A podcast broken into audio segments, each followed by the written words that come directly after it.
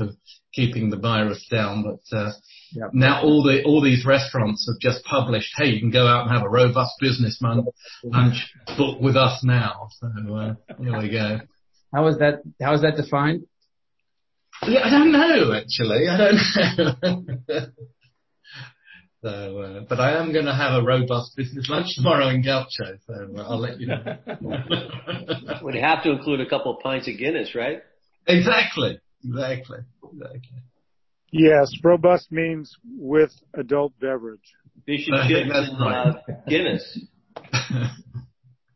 Actually, I heard there was a big fight in London over masks at a gas station. Yeah, it's interesting, the mask thing, isn't it? I mean, you know, I just I went to the I went to the shops this morning and um, you know, it's like a it's like a scene from another world because everybody's in masks. But the crazy thing here is restaurants. So if I go for dinner with my wife, I have to, I can walk to the shop without a mask. Uh, get the restaurant without a mask. I have to enter the restaurant with a mask until I get sat down at my seat, and then I can take my mask off again. Well, you're safe. I mean, I, I do you know, I do get it. You know, the more times people wear masks, the less spread there is. But, you know, some of the rules are a little crazy, I'm afraid. Speaking of masks and all the rest, uh, I've got, uh, let's see. If, and this is really. So those who saw it, this is this is my sort of the highlights of last week here. So. And this is really, really interesting chart, which shows you admissions in ICU in the U.K., uh, which is the dark line, uh, from March to August. And then the orange line is from September, October until now. This report was released last week, so it's very, very recent. And you actually find that the number of ICU admissions are actually not very high. That's one observation. And the second observation is that they're not rising very fast. I think the vaccine will go right in front of this. If you look at the vaccines that are currently in development, the strongest likelihood out there is that we will have a vaccine which will probably not protect you entirely from infection. You will still get infected, but you will not have severe disease. And that will be a major breakthrough. Going back to February, it's showing daily deaths in the U.S., deaths per day. And you see the peak in the spring, you see a big decline. Mandates were relaxed. We started to go up and down, et cetera. And now we're showing a sizable increase, uh going you know, peaking in mid-January. I think the insights and the data that's been shared has been so helpful. I know, you know, for me personally, just trying to get a good understanding of what's real as opposed to what is spun one way or another um, is very. Now you notice one thing. I've got a protocol with uh, Stonehaven. As long as I throw these disclaimers at the front and back uh, and everybody's on the app, I can throw soon full recordings and transcripts on the app. So and I can try to do that within an hour of an event. That's, we're almost there. So that was on the virus. And so, so Bill, when's the next uh, virus update three? I'm thinking I'm thinking maybe early December, first week of December, something like that. Cause That'll give us a little time to kind of work through the current environment. How does that sound to you guys? Um, I'm just throwing up on the calendar on the screen. Um, er, yeah, early December. We're not going to have a monthly conference in December, so December will be more flexible. So, and on that subject, anything in particular people want to either see or suggest the people who could we could bring in to the conversation? It seems to me we didn't cover so much the investment opportunities on the biotech or other ancillary sides. Um, But what do people think?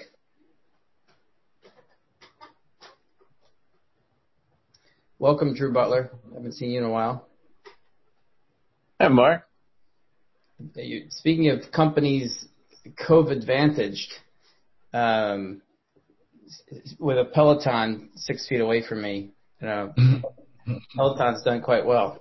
I hope your family has done well too. Like to pick winners. Yeah. Well, we were just talking about about the the virus. We had an an, an event last week, and we, we want to have like a, the next step. And so, Bill Deukler, you've been an architect of that. But if anyone in this in this group wants to suggest, you know, if you look on that screen, are the events coming up that are scheduled? Um, that with registration pages and all the re- all the rest, and then on the right are in progress. I guess I should add. Um, I'm not sure what we titled it. Is it It's sort of another COVID-19 update? But I, again, I, my, I think the missing piece, I thought it was a great event. The only piece was, was where, where can we invest? Hmm. What do you think, Bill? Yeah, I think, um, you know, probably, you know, Vishal's pretty involved with that. Uh, so, you know, he might be a good guy, you know, to talk about. It's probably, you know, relatively fluid at the moment but nonetheless, you know, we can we can kind of reach out and uh, and see. You know, Steve was interested in uh, in coming back, you know, as well. I know he's he's more on the public market side, and that that actually might be an interesting angle as well. So, you know, between between Steve and Vishal, you know, we've got both public and private markets covered. Yeah, maybe Vishal could bring a, few CEOs. Um, that could shed some light. And, and Stephen promised us some slides or data decks. Um, since I don't have a relationship with him, do you do you mind asking him for that, or you, uh, you, would you prefer we do? Um, yeah, I I can inquire. Uh, he had said that he had a he had slides on every country. Uh, I'm just very curious to see what what that looks like. Can you? Oh, okay. Excuse me. I think that uh, if you go to the IHME uh, website, okay, you can you can access the information there. And here, I'll, I'll tell you what. I'll I'll put the I'll I'll go there and, and put the link on in the chat. That's great.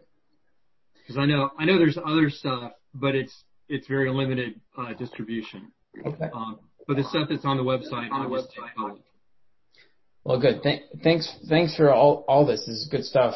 Um, and just coming up in the near term, we've got well, as in like an hour, we have the philanthropy impact deep dive, and just to Zach uh, really took the leadership. I'm trying to set it up so that everybody. Whatever you want to do, we just offer the soil and the watering so you guys can do your events. And then later this week, um, Ben Foreman and Hamlet uh, will talk about uh, fintech, cybersecurity, and hopefully Carol and Joe and I will, will moderate. Joe and I just fixed your slide just a little bit on esports gaming that you're putting together, which is great. We got no private, private, public, um, and then it's going to show.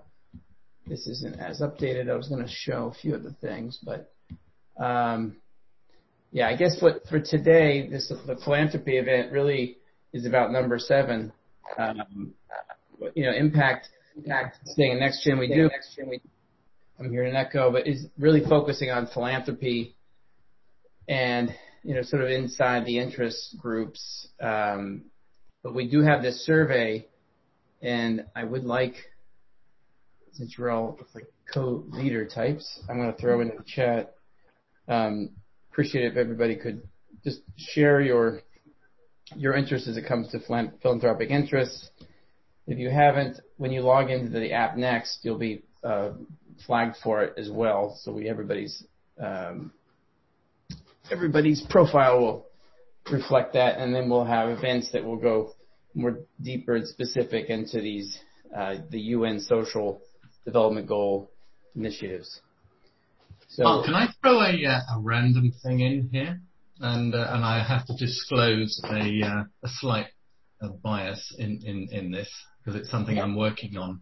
But um, one of the things um, you've probably seen on the SEC website um, that there's a whole conversation about um, votes on minority shareholders through mutual funds, pension funds. I can share you the link um, to this group. If not, it's about basically the SEC is saying um, minority shareholders don't need to bother voting.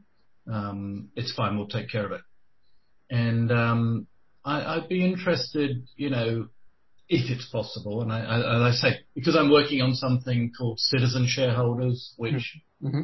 is is personal to me, um, uh, full disclosure. Um, you know, I'd just be interested in people's views on, you know, is is that an issue that you're concerned about? If you have a mutual fund that the SEC is suggesting you don't need to bother voting on your underlying stock, because I think it has impacts on the ESG impact side of things, mm-hmm. where people might have a view on certain things which are important to them, climate action, oceans, things like that.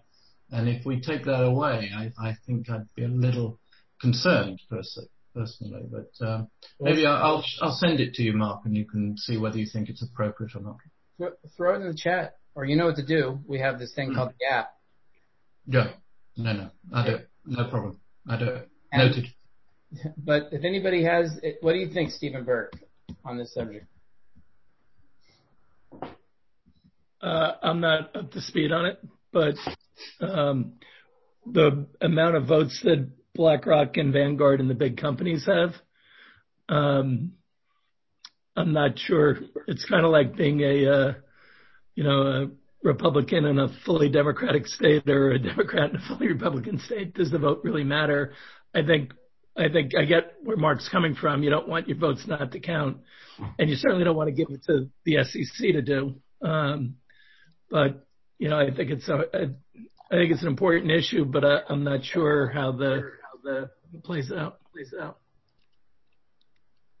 Yeah, no, that's fine. And no, that's um, fine. if I can share the, the, the deck on the app, and then um, you can have a look at your thoughts. And uh, it's it's kind of using an app-based technology sure. um, sort of to actually collate the votes and, and force fund managers down the route. But um, yeah, a little bit altruistic, but hey, you know what? No, no, trans. Mark, trans- isn't isn't that what relying on you know the uh, ISS and the other guys to that most mutual funds have the votes go for? Uh, it's that Excellent. same problem all over again, only magnified.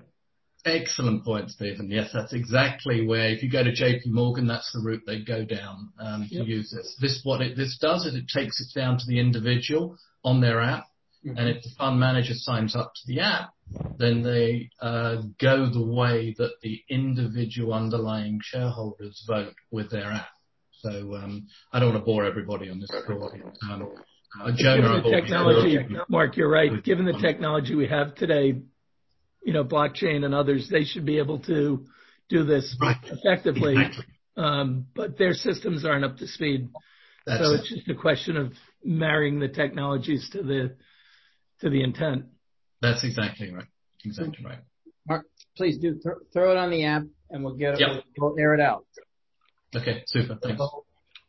If anyone else have a a cause, uh, whether it's whether it's along those lines or any of the lines that we've talked about that you want to, I mean, I guess in, in process, if I'm looking at this, we've got the closed loop economy is impact oriented. It's Turner's leading. There's the mental health bits, um, conscious capitalism that Sarah was talking about, uh, in quasi trying to shed lights on what's what's happening in Africa. Um, but yeah, if anyone anyone has ideas, uh, ideas what to pursue, I know I know Michael Daly. We wanted to talk about tax planning uh, post. I can't really say pre-elections as much. Uh, you're saying no, no, don't do it. No, you don't want. You don't want to do it. What, is, what does that mean? I would love to explore it. Okay. But you're like Indians. You're shaking your head this way when you really meant yes. Do do do do do. That right. Yeah. um, okay. Well, that's something we do want to do want to hit. Any anyone else? Denise, it would be helpful if uh, I know that Simon's preoccupied with future of work and 5G, but the guys from real estate need just a little push to get that one going on the future real estate. Yeah, I actually have. I'm speaking with Steve this week. Actually, Steve Chun and I have a call for later this week. So, so someone's got that echo going. Strange. I'll, I'll just mute a few people. And you, it, that would be great if you could just give. I just think it needs a nudge, and and it starts to go. Yeah, so I'll follow up with him this week, and I'll we'll we'll discuss that. And secondly, myself and Bill actually caught up during um, during this past week on conscious capitalism, so I have some ideas shaping around that. When I have more substance to it, I have some other ideas that people can pull in. I'll bring it to the group here for more of a discussion around the tenets of conscious capitalism and how I think that could go. So those are the two things that I'm looking at. Okay, good. Any uh, thing else before we? I mean, I'm just going to give everybody a five minute break before we move into the the 11 because 11 is going to go straight to the and Stephen Burke's going to talk about um, interesting election math.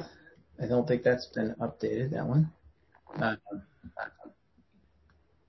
I wonder. Yeah, my whole team said that they updated this. I think we're on two different two different ones. This is last week's file with just a different headline. I'll, I'll I'm getting it to come back. yeah. What did you guys think of it? He, he bailed me out last week.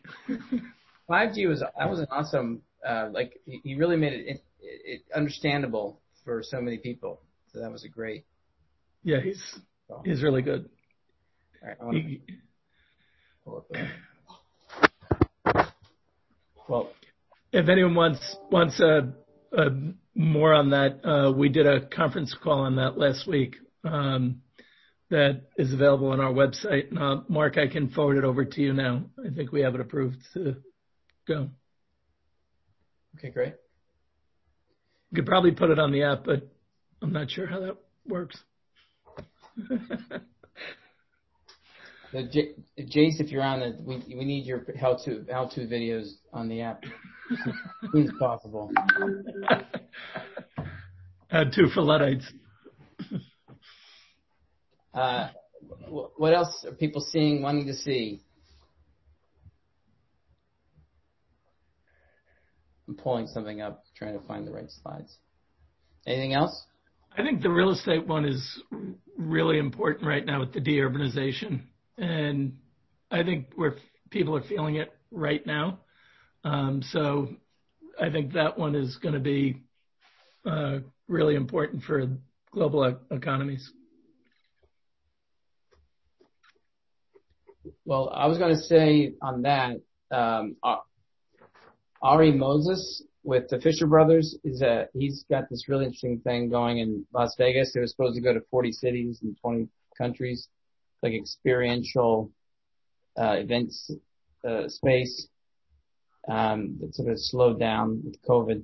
But uh, he's he's willing to join Denise. It's a different segment of the market. They're also investors also with, investors with Meow, Meow Wolf. If you're familiar with Meow Wolf.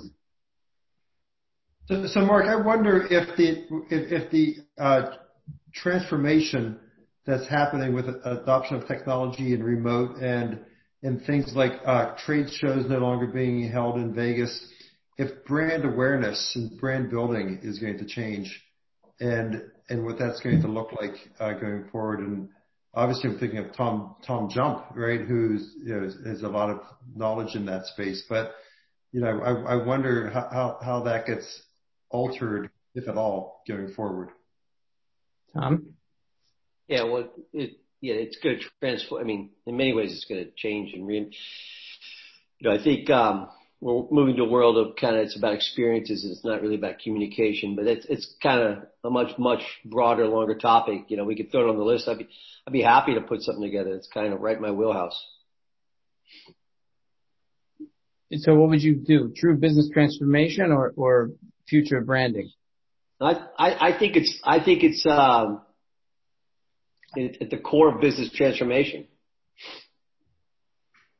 And that's that. I think that's the that's where I'd start. Mm-hmm. I mean, every, I mean, look, if, if a company isn't digital now, they're going to go out of business. You know, whether you're selling consumer goods, uh, or services, um, it doesn't matter. You have to think of yourselves as a, as a technology company. Um, and you know, we're doing a lot of work with a lot of clients, both startups and established companies on transformation. So be happy to kind of put together a session on that. I think frankly, there's also tangential to that. I mean, company, and there's plenty of data and evidence, companies who really believe in the power of a brand, and a brand is a lot more than a set of products and services. The, uh, the, the ROI is much, much more robust. The multiple on selling a company like that is much higher. So it's, it's all kind of linked. Mm-hmm. Tom, it also gets into the shift in the, in the employee base and how, how your culture is built and how your culture reflects the brand and vice versa. So we had talked about that um, cultural issue as well, and whether that can be should be connected to this one or separate is uh, you'd know better. Yeah, yeah. I, I mean, I think you're right. I mean, look, it like life, everything's uh, interconnected, and um, in many ways, it all starts with the company defining, you know, a, a clear and meaningful purpose, right? That all their stakeholders kind of buy into, that drives everything, you know, culture, product, services, business model, right? Um, it allows you to kind of broaden your ecosystem of where you can grow the business. So anyway, I, it, it, you're absolutely right, Stephen. It's all kind of connected. Um, and, uh, it could be it'd be a wonderful kind of session to get the perspective of people really look at the investment side because the power of brand and uh, can really tra- help transform a business. Yeah, our, we're finishing up an outlook right now, and it's talking about the. And then I touched on this last week: the five critical transformations we see going on, and the implications of those on businesses are so deep, and I don't think many people are able or ready to be adjusting to it. Uh, and you'll have a big narrowing of the winners uh, versus those who can't adapt. Did you see the story about uh, Nokia doing 4G on the moon right after your conference? Yep. Yes, I did. that was pretty cool. Yeah. That was a good way to top off your event. It was like planned. I wish we were that clever. Um, yeah. And then they're also talking about for the water event, Mark, the uh, water content up on the moon now. Yeah, well, I I didn't read much about that, but the fact is that this, I don't know. I worry about how what we're gonna do to the moon. We kind of need the moon. Mars is one thing, but the moon is pretty close to home. Between internet and taking water from it, I don't know how that. You know, weird. Who knows? The other big news today, if, I don't know if people saw, is China's expansion of their Bitcoin, uh, their Bitcoin aspirations, and that they're actually talking about creating theirs and shutting down all the other ones, which I'm not 100% sure how they would do that. Um, but if any country could, it would probably be China uh, in terms of their control of the internet. But that's going to be pretty fascinating how that plays out. At the same time, J.P. Morgan announced that they're doing something in uh, Bitcoin and blockchain that could lower transaction costs. So that's a fast-moving area as well.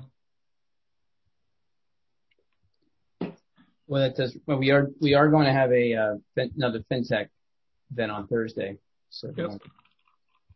Well, well, guest kind of plays into on November 12th. One of my speakers, Angela Dalton, uh, who I think is amazing. One of her key uh, talking points is going to be about how blockchain can be used to hold, you know, digital assets. So the value of a, of a virtual Gucci slipper versus the value of a real life Gucci slipper won't be that different uh, eventually because of that blockchain technology.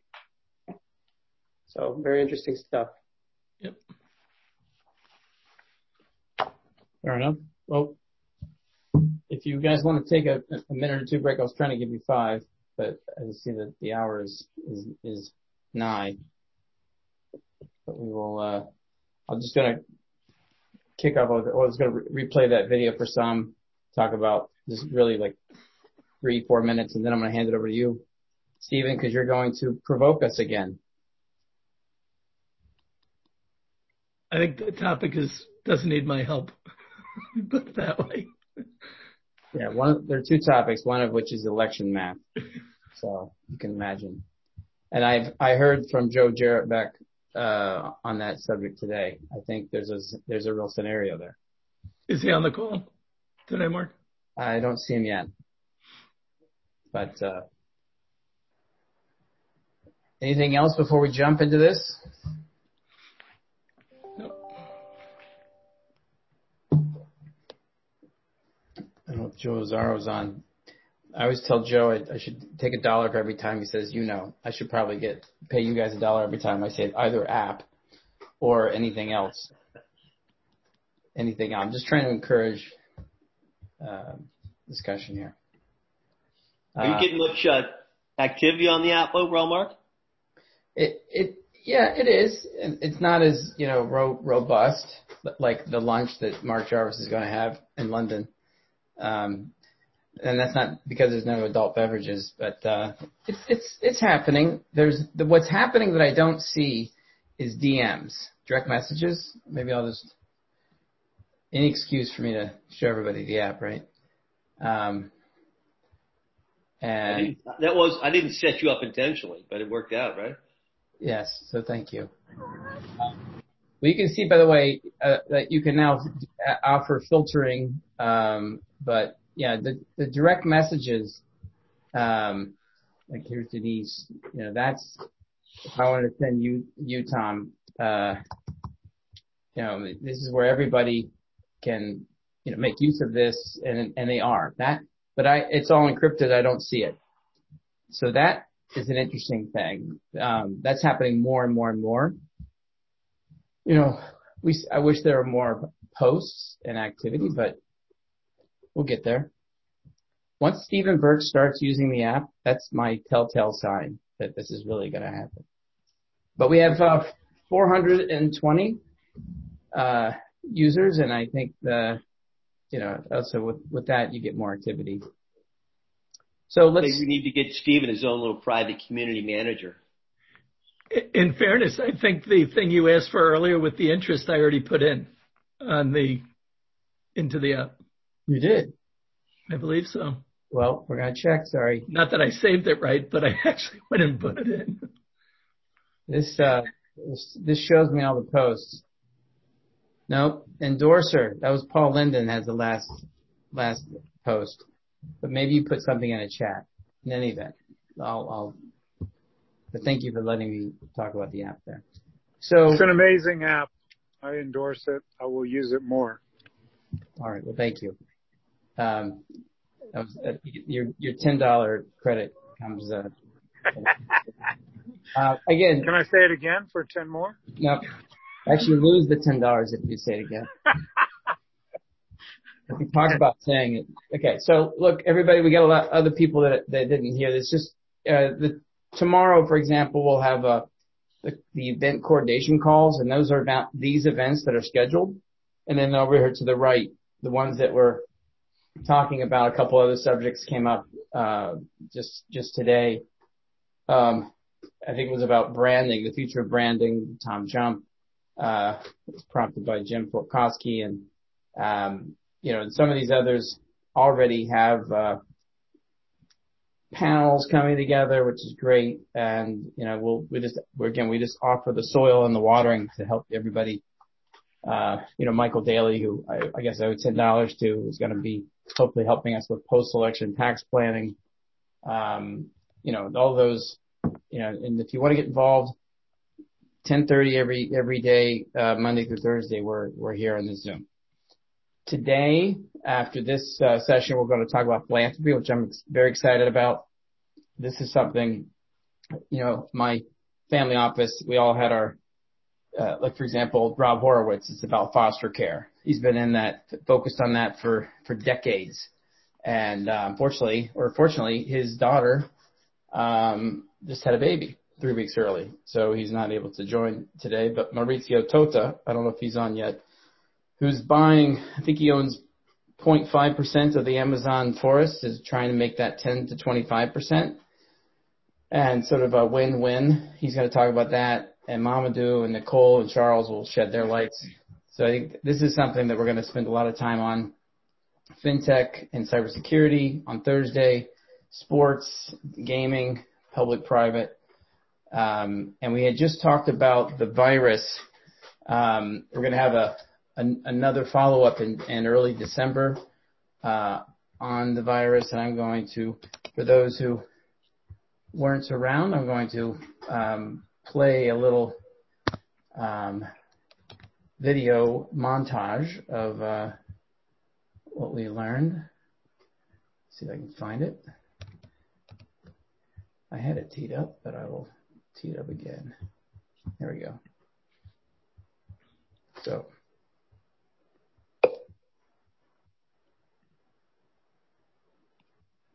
And this is really, really interesting chart which shows you admissions in ICU in the UK, uh, which is the dark line, uh, from March to, August. And then the, the orange line is from September, October until now. This report was released last week, so it's very, very recent. And you actually find that the number of ICU admissions are actually not, not very high. That's one observation. And the second observation is that they're not rising very fast. I think the vaccine will go right in front of, front of this. If you look at the vaccines that are currently in development, the strongest likelihood out there is that we will have a vaccine which will probably not protect you entirely from infection. You will still get infected, but you will not have severe disease. And that is a major, that will be a major breakthrough. Going back to February, it's showing daily deaths in the U.S., deaths per day. And you see the peak in the spring, you see a big decline. Mandates were relaxed. Uh, we started to go up and, and down, et cetera. And now we're showing a sizable increase uh, going, you know, peaking in mid-January.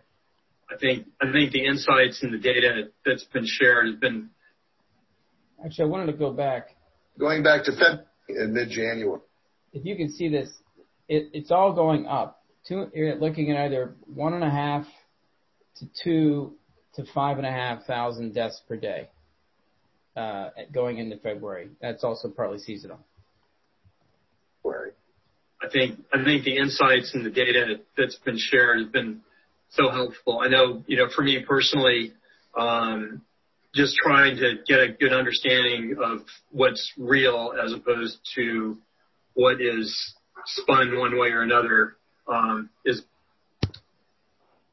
So again, thank you again, Bill Deukler, for helping to put that together.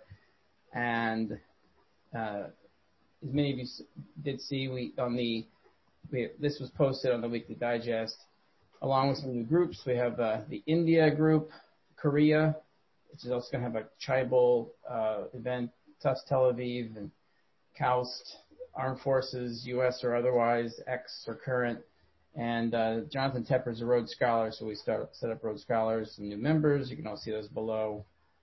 And what's happening this week. So that's uh, by way of quick update. And Mark, I just wanted to share something. I wanted to just say how much I appreciated the um, panel for the COVID. Um, I wrote a piece just recently on LinkedIn about research and how to be a discriminating consumer with research and I really appreciated how they put um, the research in perspective and uh, how you can't compare certain apples with oranges and all that other good stuff. Well, in the in those the two pillars of that event will come back, uh, and we're just going to couple that with a more um, more research, more data, but also a uh, little emphasis on investments opportunities. Um, so I'm going to turn it over. Some of these slides are for the for the 11:30 including the philanthropic survey. So I'm just going to turn it over to you, Stephen, and enlighten us on October 27th. I'll stop sharing so you can. Okay, thank you.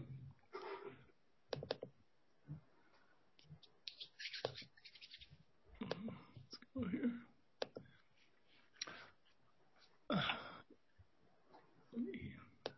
There we go. Um, thank you. So I wanted to uh, go over the skills gap and take another look at that, um, and then talk about the election math from a different perspective. And uh, both of these are uh, going over some uh, old discussions that we've had here, but I think they're both relevant for where we are today and going forward. Um, so let's just get started on the skills gap. I saw this quote and I thought it was fascinating. Uh, what's most interesting about it from the FT is that this uh, quote about the UK government being aware of the threat and the threat was the skills gap uh, was written in 1968. So we're we're rehashing old ground here. So this is not new stuff. What is new though is the combination of uh, tech adoption, which continues, and uh, how the COVID virus is is uh, going on. Um, and they call this in a, in a, new report from the World Economic Forum uh, the double disruption scenario, and, and it's playing out in a lot of places and uh, having a pretty significant impact. Um, we all know that jobs get destroyed through creative destruction and, and all that. The numbers that the report is looking at by 2025, it'll be 85 million jobs in the U.S. destroyed and 97 million jobs created. Um, this is a pretty interesting uh, approach that they're taking, and they're also focused on inequality getting uh, exacerbated by this uh, scenario. So it's the same problem with different skills that we're looking at. You know, 68, they didn't have enough engineers. Um, you know, now we're looking at, uh, do we have the right uh, skills, core skills to do the jobs uh, going forward? And I want to touch on that in a minute, but they shared some statistics about the inequality issue that I wanted to highlight. And this lower paid, lower educated and younger workers, and the problem we have here gets back to something we've talked about before, economic scarring, and it can go on for a generation and wipe out the productive capacity of one of our most important groups, our younger people. Um, what's interesting, what they're seeing right now in the UK is the peak unemployment uh, for the better paid workers is less than half the rate of the uh, peak unemployment for others. And this just speaks to how uh, the pandemic is exacerbating the problem. So they're also focused on the fact that the UK government's Industrial Strategy Council, uh, you know, thinks that this could um, could be changed if we focus on the the uh, challenges ahead of us. So it's going to take a lot of work by governments. And uh, back to a conversation we're having earlier, uh, we have to hope they're up to the task. But uh, there's going to be a lot of things that are required to get there, including private-public partnerships. What was interesting in the report, and there's a million charts and, and all that that uh, uh, Mark, if we could put that up for people to look at, I sent it over yesterday. Uh, but they're talking about the top five skills for the next five years. And this is not exactly the, you know, all STEM all the time like people are uh, being led to believe. It's really about the skills that you need to do jobs in a world that's changing very rapidly around us. So these are the top five they focused on. Adding to that, skills to complement, you know, the technology move that we have going on. So it's a, it's interesting. It's a challenge for education. Are we you know, there was a, a lot of talk about moving away from liberal arts and going to much more focused in trade schools and all that. But throughout our education systems, we have to focus on not only the hard skills, but a lot of the sh- softer skills. And that's going to take a whole, uh, you know, the implications for this are broad, getting into education, government, public-private partnerships and the like. So this is an important area that we're going to have to continue to be focused on as we go forward these things are not going to stop. Uh, you can't stop the the uh, movement that's going on. Um, we're in the process of finishing an outlook that I touched on last week about the five big transformations that we see going on that are critical to not only how we live, uh, work, and learn, but also how we govern going forward. And I think this is all coming together, this uh, massive transformation that our world's changing at a much more dramatic rate than we're able to adapt to. And you know, Tom Friedman in his book, uh, Thank You for Being Late, really highlighted how fast the world's moving and how much faster it's moving than our ability to uh, acknowledge it, you know, and adapt and adjust to the changes that are going on. So a lot of challenges coming, a lot of changes in how we think about the skills. What I found fascinating, um, coming from a liberal arts education is and working with my kids who all just graduated from different uh, schools, are we doing enough on the critical thinking and analysis, but combining that with creativity, originality, initiative? Um, you can't get all these things all the time in one person. It's the question of how do we balance the uh, skills that we have and how does education match up the skills required to the uh, uh, natural abilities of people. And a lot of these things are you can train. Um, some of them take a little bit more effort, but I thought this is a fascinating report. Um, there's a lot to it, so you, um, a uh, lot to get through, but it just came out recently and I think is worth uh, focusing on. Um, moving to the elect, election, I want to just focus on this because this is a it's a fascinating time we're going through, and as Mark highlighted, um, you could see a lot of problems coming out of the the election next week, um, and how soon it's going to be before we have a good, clear idea of it. But I thought I'd just share how the popular vote has changed uh, over the years and what the differential was in each election. Um, as you can see, a million vote difference in uh, in 2000 with uh, over a million, uh, 100 million votes, but you're seeing it ratchet up to a peak in 08 with the biggest differential that we've had. Uh, I just saw some numbers from Real Clear that um, right now the uh, differential for Biden uh, actually is about uh, nine points. Um, Tom's better at this than I am about uh, the uh, Tom Jump would know better the uh, rounding errors on surveys and statistics, but um, when we go back to the 16 election, it was 128 million votes all in, a differential of the popular vote of uh, 2.86 million, and the electoral uh, uh, vote differential in the swing states that really tipped it was 900,000 votes out of the 128 million. So where are we gonna, where are we looking at right now?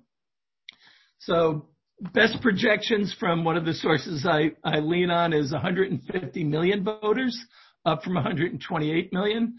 Um, using the rough average of Real Clear Politics and uh, 535, you know, you can come up with a conservative forecast for uh, the spread between Trump and Biden. I said it's around nine points right now. Take a two-point rounding uh, differential, uh, two and a half, three points, somewhere around there, and you get this 51 uh, 46 on the popular votes, the result would be a $7.5 million win, million person win. The question that um, was raised by John Ellis in his uh, news service that he provides, and he actually has a collection of uh, different news uh, services, um, was that what would happen if Trump wins the electoral college and the Democrats win the popular vote by seven and a half million? will it be contested in a different way than has been discussed? So a lot of confusion, a lot of questions coming up. The swing state issues are really interesting right now and shifting almost by the day. And with the mail-in votes, it's going to uh, really be uh, something. But what would happen if Trump won again with this type of a popular vote, losing this um, number of votes in the popular vote? How are people going to react to that? Um, as everyone knows, it's been a very volatile time in the U.S. for some time with uh, civil unrest and the like. Um, but this is going to be a fascinating thing to watch and see how these numbers play out, and also how they shift in the next couple days uh, in key states. Um, Pennsylvania being one of them, and I heard a great description of Pennsylvania. Uh, it's blue in Philadelphia and Pittsburgh, and Alabama and the rest of the state. And uh, I think you're going to see a lot of changes in what has been the traditional voting patterns uh, in states, particularly with some of the uh, uh, deurbanization that's going on and the shifting in voting and all that, how it changes the mix. So a lot of noise is going to come in the numbers. There'll be a lot of things that people will not believe. Um, but the reality is we're going to live with it after and on November, on January 20th or 21st, uh, will move forward, but it will not be without a lot of conflict. So, uh, lastly, I mentioned we're uh, finishing off a new outlook on some big transformations. Should be out in the next week and a half. Um, and we're covering the five transformations I touched on last week. So, with that, Mark, I'll turn it back to you and be happy to open up to questions.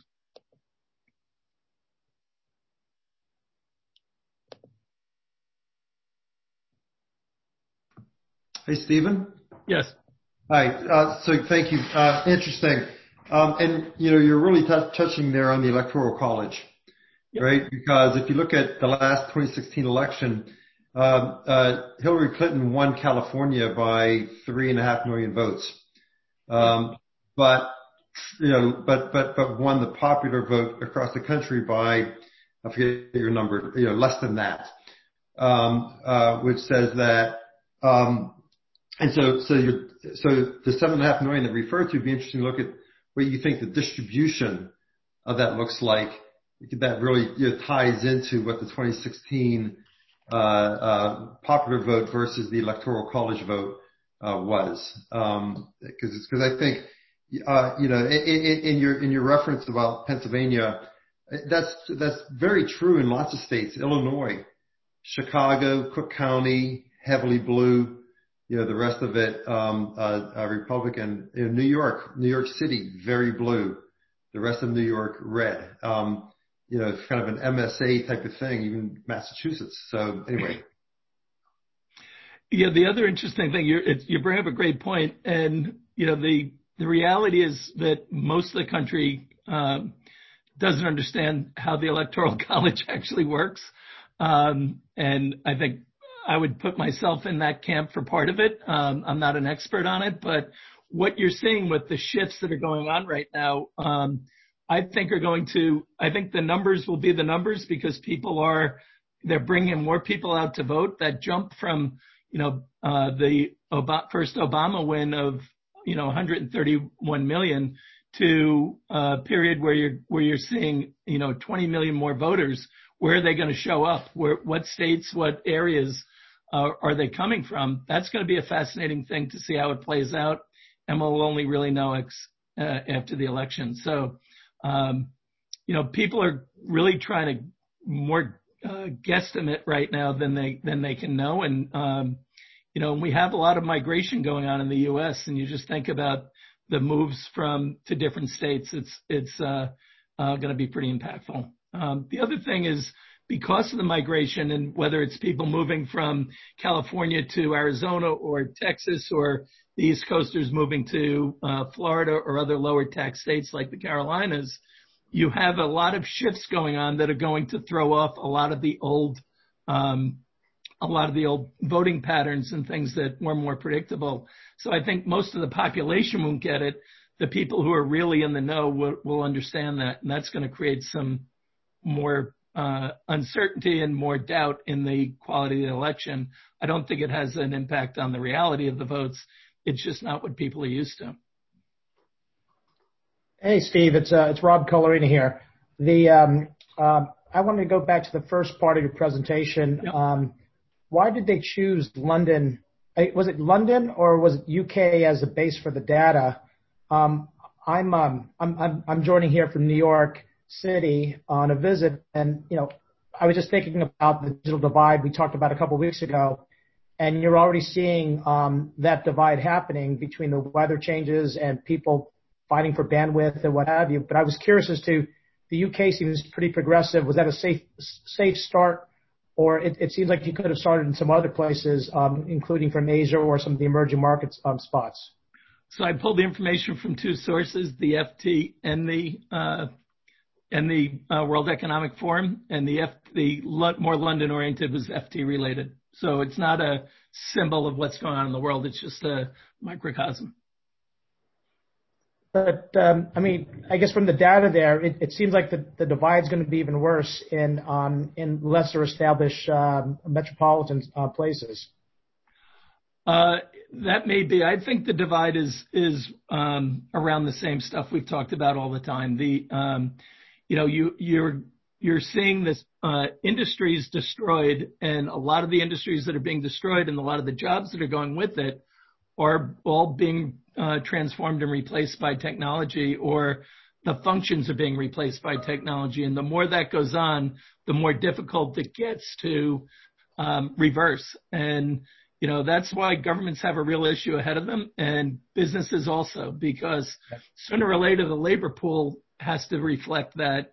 And what's going on with changes in education right now uh, are all going to be related. So it's a highly interconnected uh, scenario, which makes it really hard to solve. Um, but we have to start solving it uh, more quickly.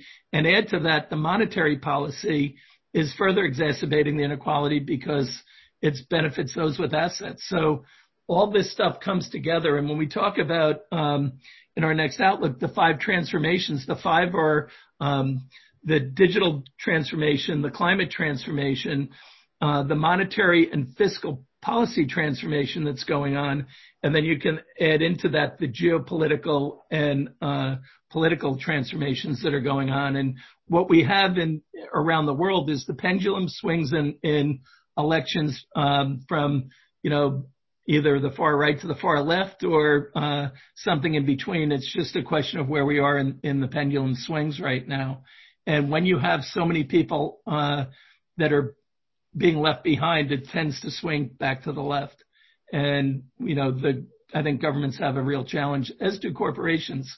No corporation is going to be off the hook in this uh, to deal with and solving the problem. Other comments on skills or election or, anything? Simon Vine, did you want to make a comment? You had sent me a chat. Yes. Uh, good morning, everyone. Thank you very much, Steve and uh, Mark. I just wanted to maybe not comment, but um, uh, tell you very quickly, give you an overview, which basically will summarize a few other experienced industrial revolutions.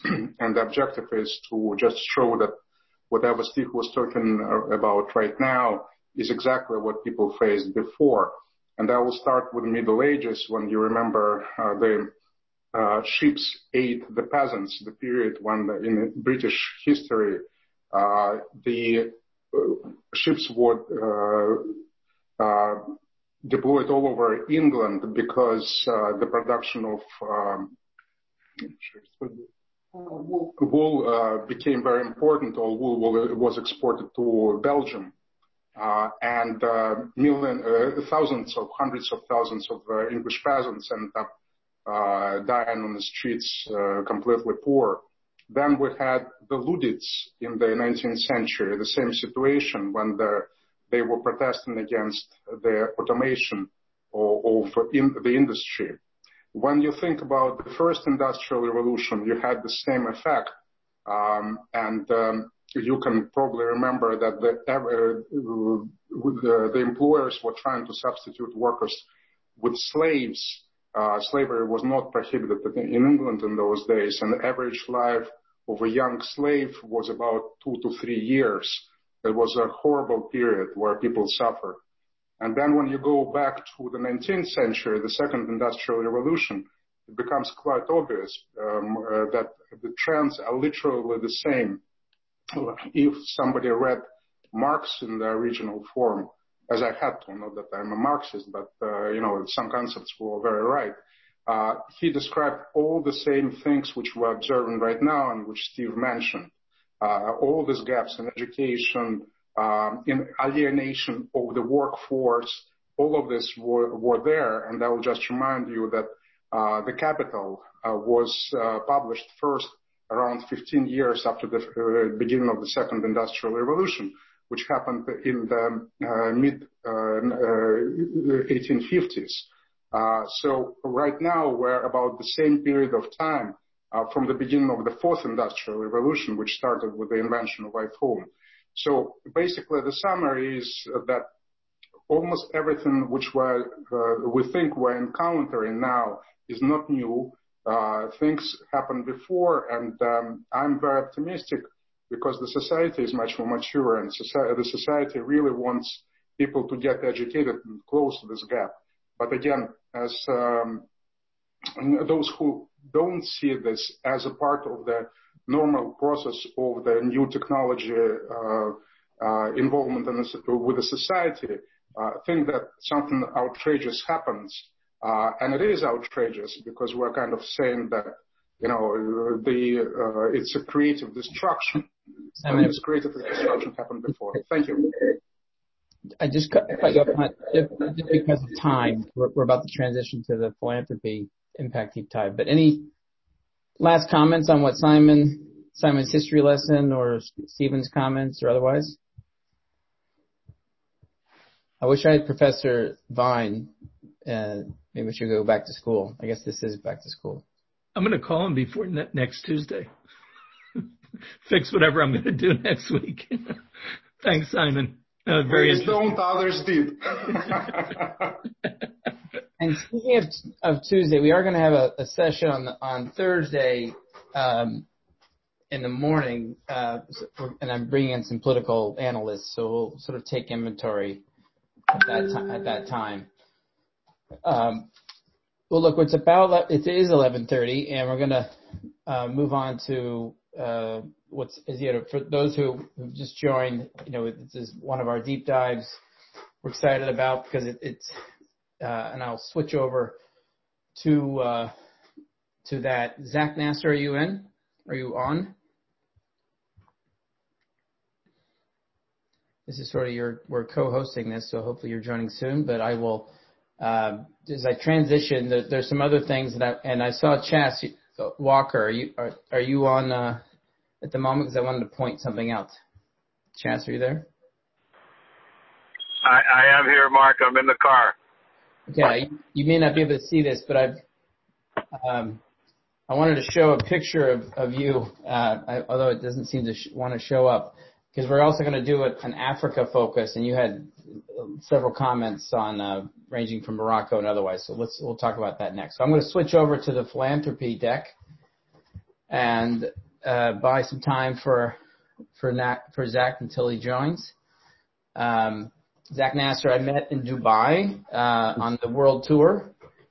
Um, remember in, in the St. Regis, and since then we've been in, in uh, contact talking about about deals and about impact and and you know he's been in, in sync with our our vision because we want to you know as you can see here the the family offices look for seven things not just you know good you know good deals capital for their deals talent short term long term for their portfolio or advisors great global networks local networks the crystal balls uh, interesting experiences and then this last grouping, we've always had next gen and impact, but really everyone's got these passion projects.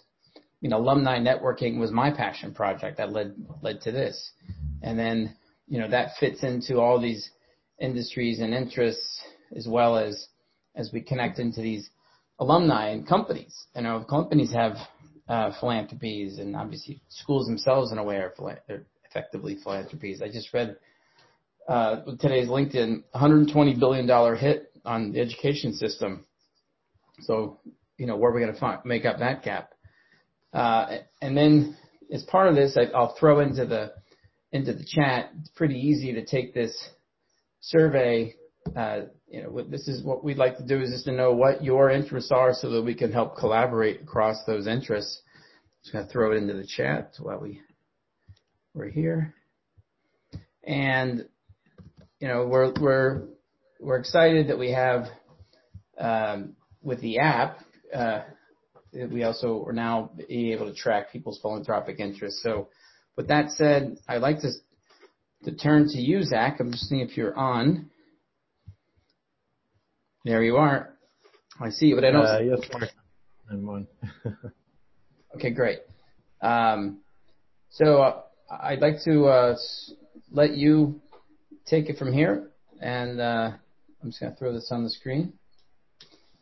And I don't know if we've got Maurizio's picture up there yet, but he's a, a new addition, or an old an old addition that's come back uh, when we had our impact event in the in March. Um, and he'll tell us about the Amazon forest and his initiatives there. Over to you, Zach. Yes, uh, thanks for the intro, Mark.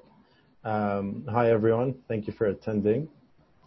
Uh, yes, as Mark was mentioning, uh, we had a last-minute change.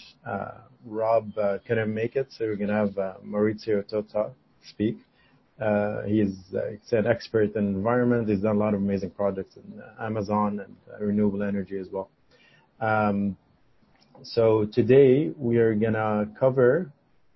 Let me open my video. We're gonna cover different areas uh, we're to have four speakers. First, we're to start with uh, uh, Mamadou, who's right now at Visa, but he's had a lot of experiences in Africa. So he's to share about how to be more scientific with philanthropy, to take more risks, and also about uh, lessons learned while working with the Rockefeller Foundation. So lessons that could be applied in uh, your family office or foundation. Um, then after that, we're going to have uh, Maurizio speak. Uh, I guess he's going to talk about his work in the Amazon and his method of uh, conserving the Amazon or managing managing forests in a sustainable way um, while uh, doing more with it as well. Uh, then we're going to have Nicole speak about uh, the rights for amputees and rights for physical activity and how to be how her experience was as an athlete, an amputee athlete. Um, uh, she's based out of Seattle, so it could be uh, related to U.S. policies and whatnot. And then finally, we have uh, Charles, um, who's going to speak about education. Um, Charles has had a lot of experience in education. He was with Teach for America. You've probably heard of it before, is a nationwide program. Um, so yeah, that's an intro for the for the speakers. And uh, this is our first event within philanthropy. Uh, the goal is to have a sampling of different topics covered, uh, so that if you're interested in education, you get to uh, to hear about different areas as well. Uh, and then there there probably will be deep dives, like there's a education deep dive in, in December, for example, um, that Sarah's working on, others are working on. Uh, so this is just meant to be a sampler, and like Mark mentioned, if you could mention fill the survey so that we know what you're interested in, what uh, organization, foundations you're connected to, so that we, could uh, bring people to speak in, future events about different topic areas uh, and encourage more collaboration within philanthropy.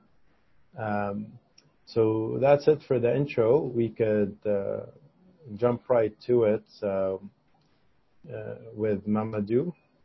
he's online right now. Mamadou, can you hear me okay? Uh, yes, Zach, I can I can hear you. Thank you. Uh, hi, uh, welcome to the to the call. Um, and yeah, we could just get started then. his video is yeah showing now, so you could see Mamadou. Um, Mamadou has had a lot of experiences in the past. Uh, it's a pretty accomplished career, so I'm excited to hear what he has uh, uh, in tune for us.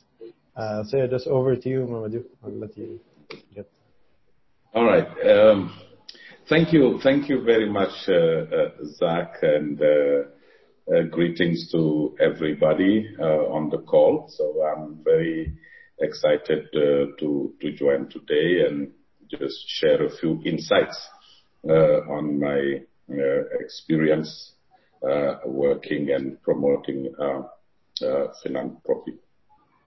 Zach asked me uh, to share insights from my previous work uh, with the Rockefeller Foundation uh, in Africa and how actually philanthropy can play a pioneering role actually in addressing big societal challenges that we face as society and how we can do that at scale uh, in a sustainable and transformative way. So uh, my experience in philanthropy are twofold, right? Uh, in my career, I have uh uh worked with the United States African Development Foundation uh in Senegal, the country I'm from, and USADF really uh, supports uh, uh, grassroots organizations uh, mm, uh, it is part of the U.S. government's uh, what we could call decentralized, um, actually corporation, which provides seed capital to groups from a vulnerable background, actually to start fund undertaking or entrepreneurship ideas to uh, learn skills, uh, put their skills at work, and uh, to um, develop their activities in order to improve their their livelihood. The second is actually I have over the past six years been leading the Rockefeller Foundation's work in uh, in Africa as a managing director. And lastly, uh, I serve as uh, an advisor on the advisory board of the Center for African Philanthropy and Social Change at the University of Witwatersrand. So um, a couple of things I wanted to really share from that is today uh the these big challenges that we are talking about, we face are really big challenges that uh are uh that are very big for any individual organization. Hence, partnerships and multi-stakeholder partnerships are a great way to address those challenges, whether we are talking about uh uh inequality or we are talking about youth employment or we're talking about uh, uh, health, access to health and uh, or to jobs or what have you. But in all of this, every entity has an important role to play, whether it is government with policy, whether it is financial institutions to provide financial services, etc. Corporates play a big role Uh, because uh, uh, in all of these experiences, one of the things that I've seen is that philanthropic organizations, whether these are charities and others, can oftentimes support very good work that really are transformative of people's lives. But one of the big challenges we encounter in the field are first, um, the scalability of these programs. Um, how do you get them uh, to really touch a wide uh, uh, population and not just a small a small group and be transformative for them? The second type of challenge I've seen is mostly it's the sustainability of actions because oftentimes these good programs actually work as long as uh, the funding is being extended. And uh, after that, if you come back a couple of years later, uh, most of the part you wouldn't see these projects that have been funded actually still continue to exist or exist or grow in the way that has been expected. So one of the things, Uh, this is why actually uh, uh, private sector has a big role, but oftentimes also bringing solutions or embracing these new transformative ideas is a high risk. It is a high risk for private sector because obviously it's a bit difficult for them to invest in risky ideas, extremely risky ideas, Uh, uh, because they are accountable for their quarterly returns. It is also difficult for government to undertake them uh, because there is a heavy burden on government, a lot of demand, a lot of competing priorities. And obviously, governments are oftentimes also worried with the next election and how citizens react to things. So basically, that limits their ability Uh, really to invest in innovative ideas uh, and take that risk. And this is where actually philanthropy uh, plays a unique role because philanthropic organizations, by definition, actually can work with anybody. They don't have the pressure of quarterly returns. They don't have the political pressure around elections or so.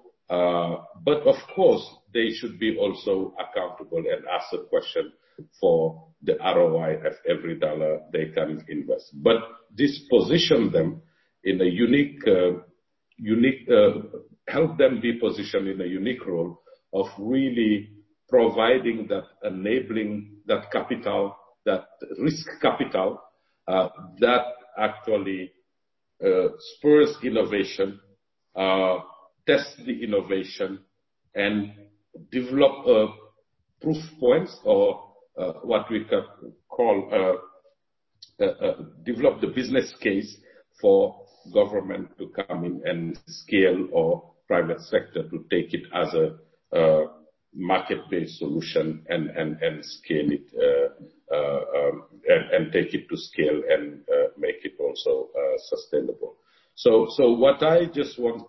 Why I'm talking about this is just to say for, uh, because I understand there are in the audience uh, investors, uh, also people who are in family foundations, is just to say that actually philanthropy can have that power of being the the oil that actually makes the wheel of progress run smoothly by injecting Uh, risk capital and uh, uh, and enabling others to come behind.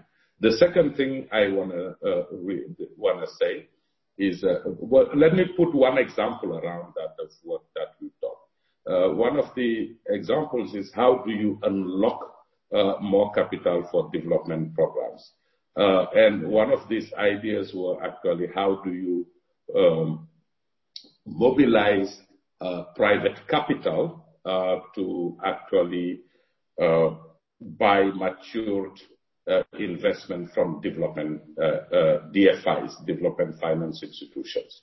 As we know, those development finance institutions actually invest in uh social economic and social transformation projects uh with uh low interest, long-term capital. They can only fund as many because these come to maturity oftentimes much earlier, but the capital is already locked, uh, which actually limits their ability to fund new projects. And uh one of the things that uh, we've done with uh, Rockefeller Foundation is actually looking at how then when a project by a DFI is actually being successful but remains many years uh, for its uh, end or maturity, then how do you take that and uh, mobilize private capital to take up this project? And that allows to infuse fresh capital to the DFI and allow it to be able to undertake new investment in others. So um those are really approaches that actually unlocks capital to be able to do more. Uh, the other one I want to talk about is really the power of partnership. I think that this is a no-brainer for many of you, but how do you do it in a purpose way? Uh, I think that really having these uh, multi-stakeholder platforms are extremely extremely powerful. One of the examples I want to bring today is really Uh, the Partnership for Inclusive Agricultural Transformation in Africa. Because we know in Africa, agriculture is very important. Uh, in most of the countries, more than half the population live off agriculture. It's smallholder farmers uh, that farm on average one hectare for per year on a family and really makes them very, very vulnerable. So for a long time, it has mobilized a lot of investment, but not helping really always people cross or farmers cross the poverty line, their social mobility. So one of the reasons is also the perception of risk in the sector, but also the fact that interventions are not coming together.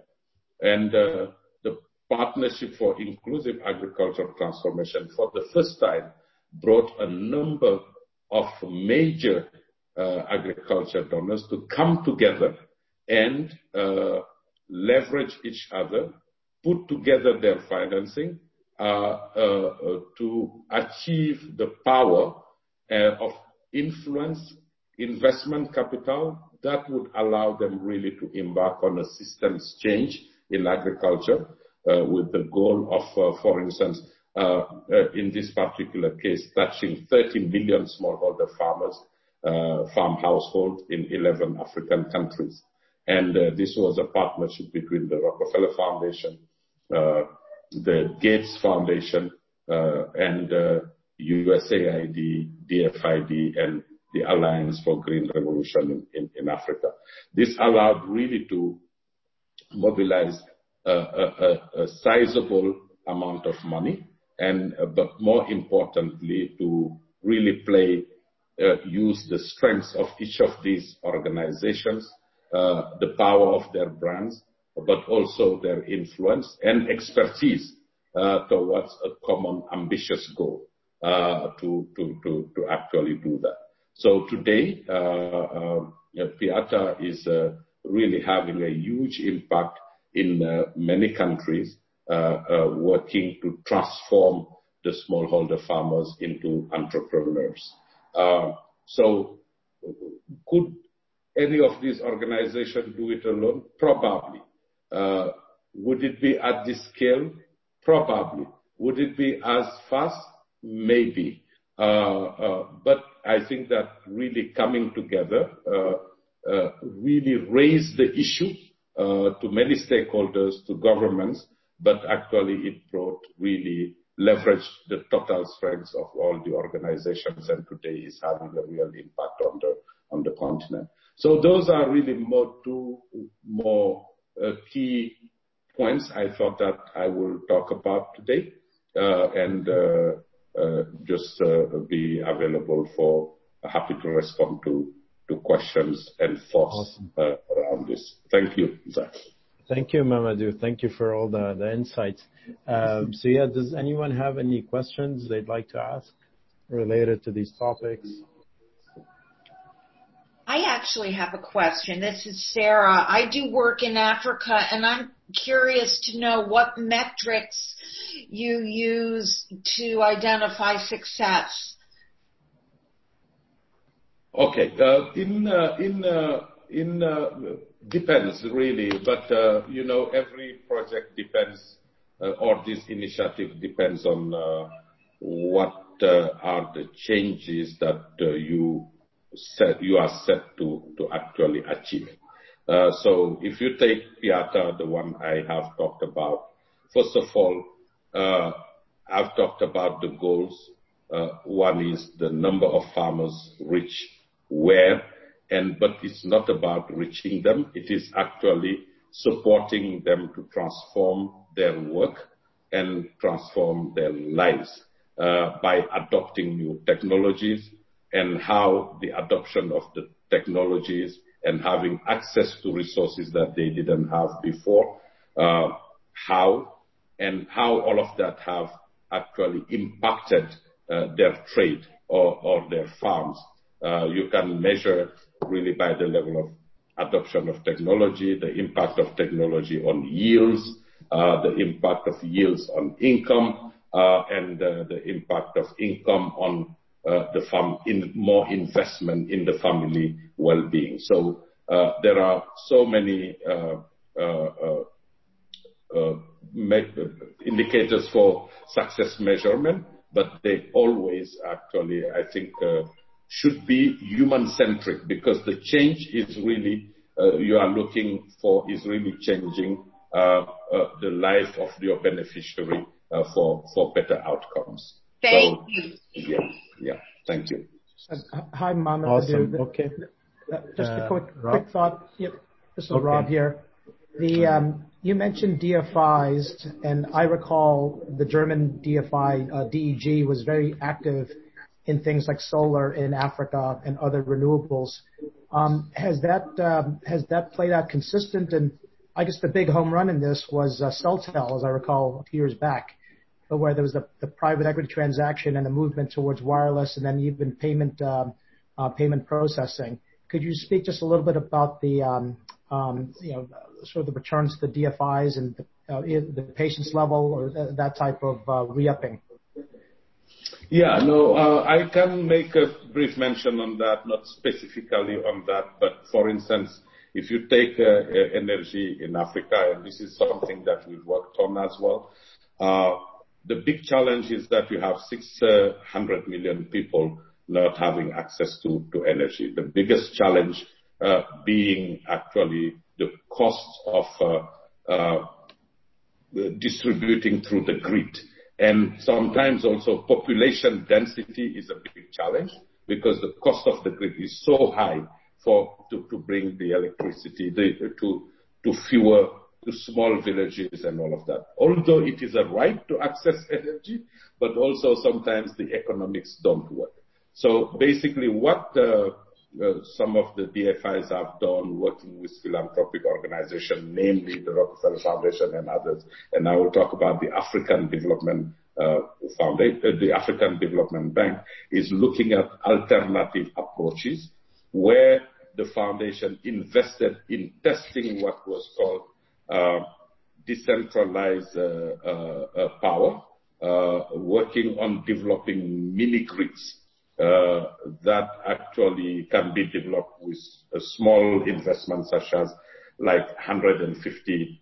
Uh, you develop uh, a scheme that can distribute power for eh, productive use to villages that are far away from the grid and in a radius of 2 km, for instance, and give them reliable power. Today, Uh, the model was still not economically sustainable because of the cost of uh, inputs and all of that. So uh, supporting mm-hmm, mm-hmm, on the model of doing that actually really help reduce the cost and make the business case improve.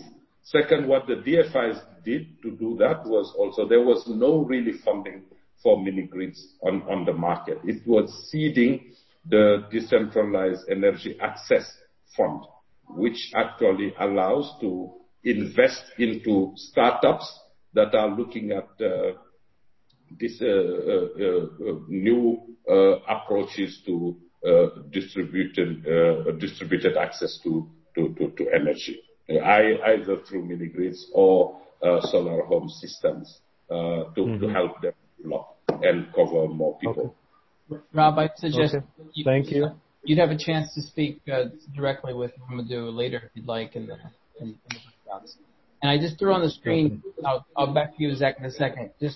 We do plan to have an Africa-based uh, deep dive. The topic, uh, just for-profit and nonprofit. We welcome you that one as well. So back back to you, Zach. Thank you.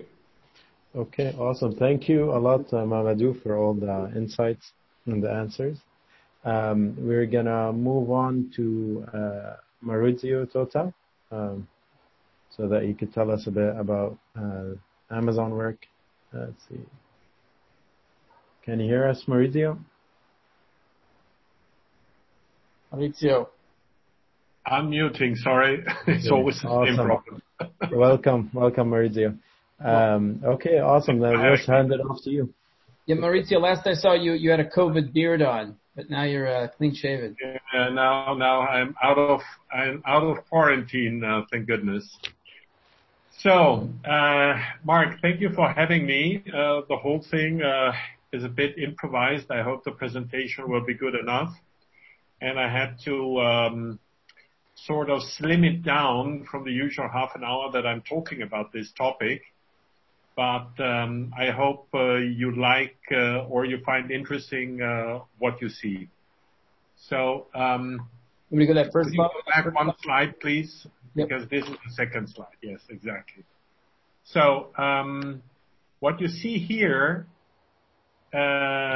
is just a small sample on 1,000 sq km of what happened all over the Amazon in the last 40 years.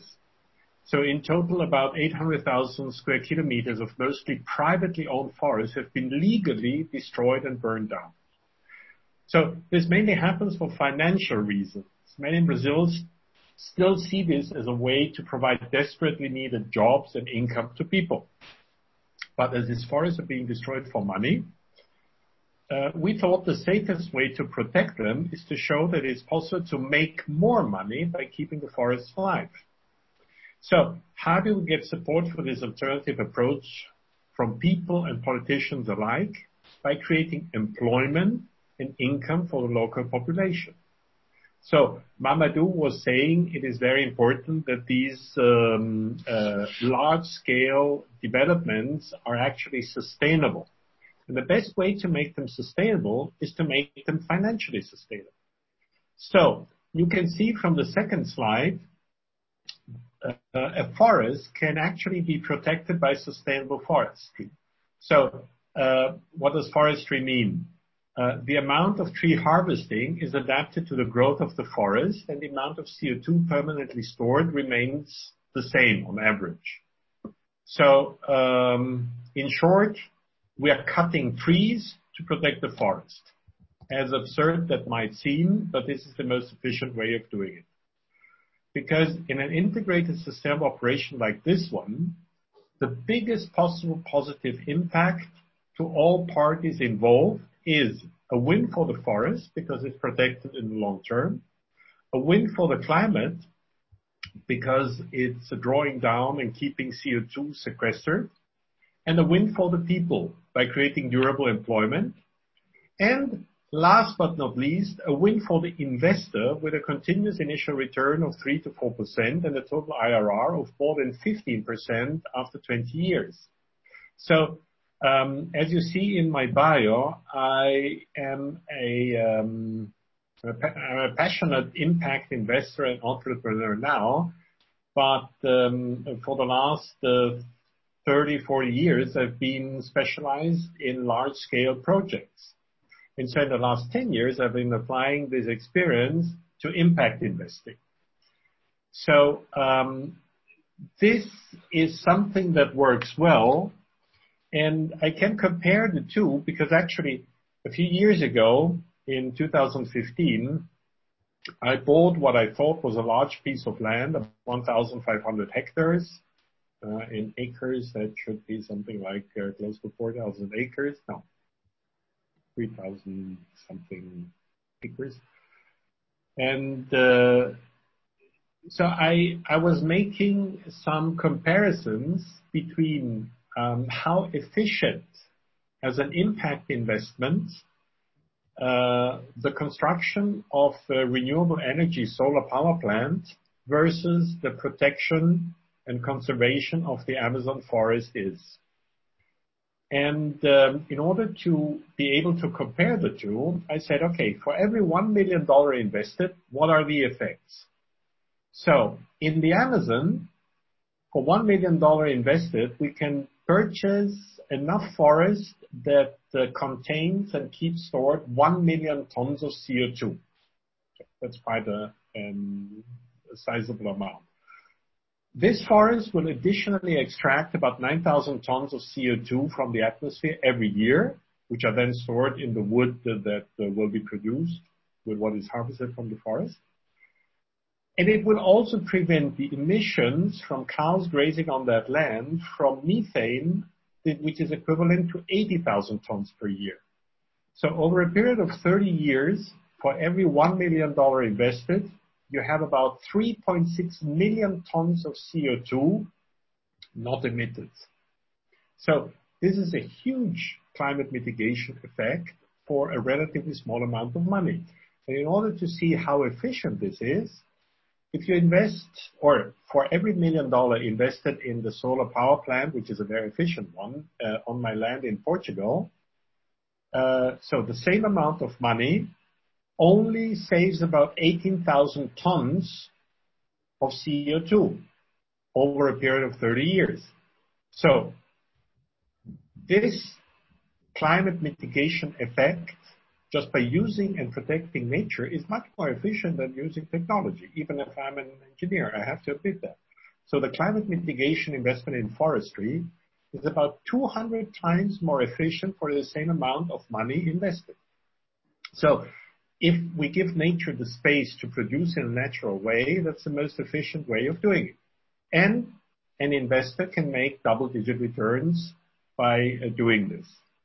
So this confirms that um, although many people in the impact investment space or in the philanthropy space want to one would like to do good and to do the right things, I think it's even more important to do the right things in the most efficient way possible because any limited amount of money will go the farthest. So um, this idea of protecting the Amazon forest on a large scale is not only an idea, it's not only theory, but we're already doing it, and it's already profitable. The problem is the Amazon is so huge that even with the amount of money that we invested, we're just protecting a small part of the Amazon. So I would be extremely happy if we found a few other investors, and actually we can find a lot of them because the Amazon is so big, and you can actually purchase a lot of private land and transform it in this way to be protected in the long term. If I may add, Uh, many people usually ask me, "Well, but isn't it better to leave the forest alone?" Well, uh, the problem is that the forest left alone is practically carbon neutral. So you avoid emitting all that forest that goes up in smoke, uh, if it's burned down to make space for cattle, but you actually don't draw down any carbon, like in a managed forest.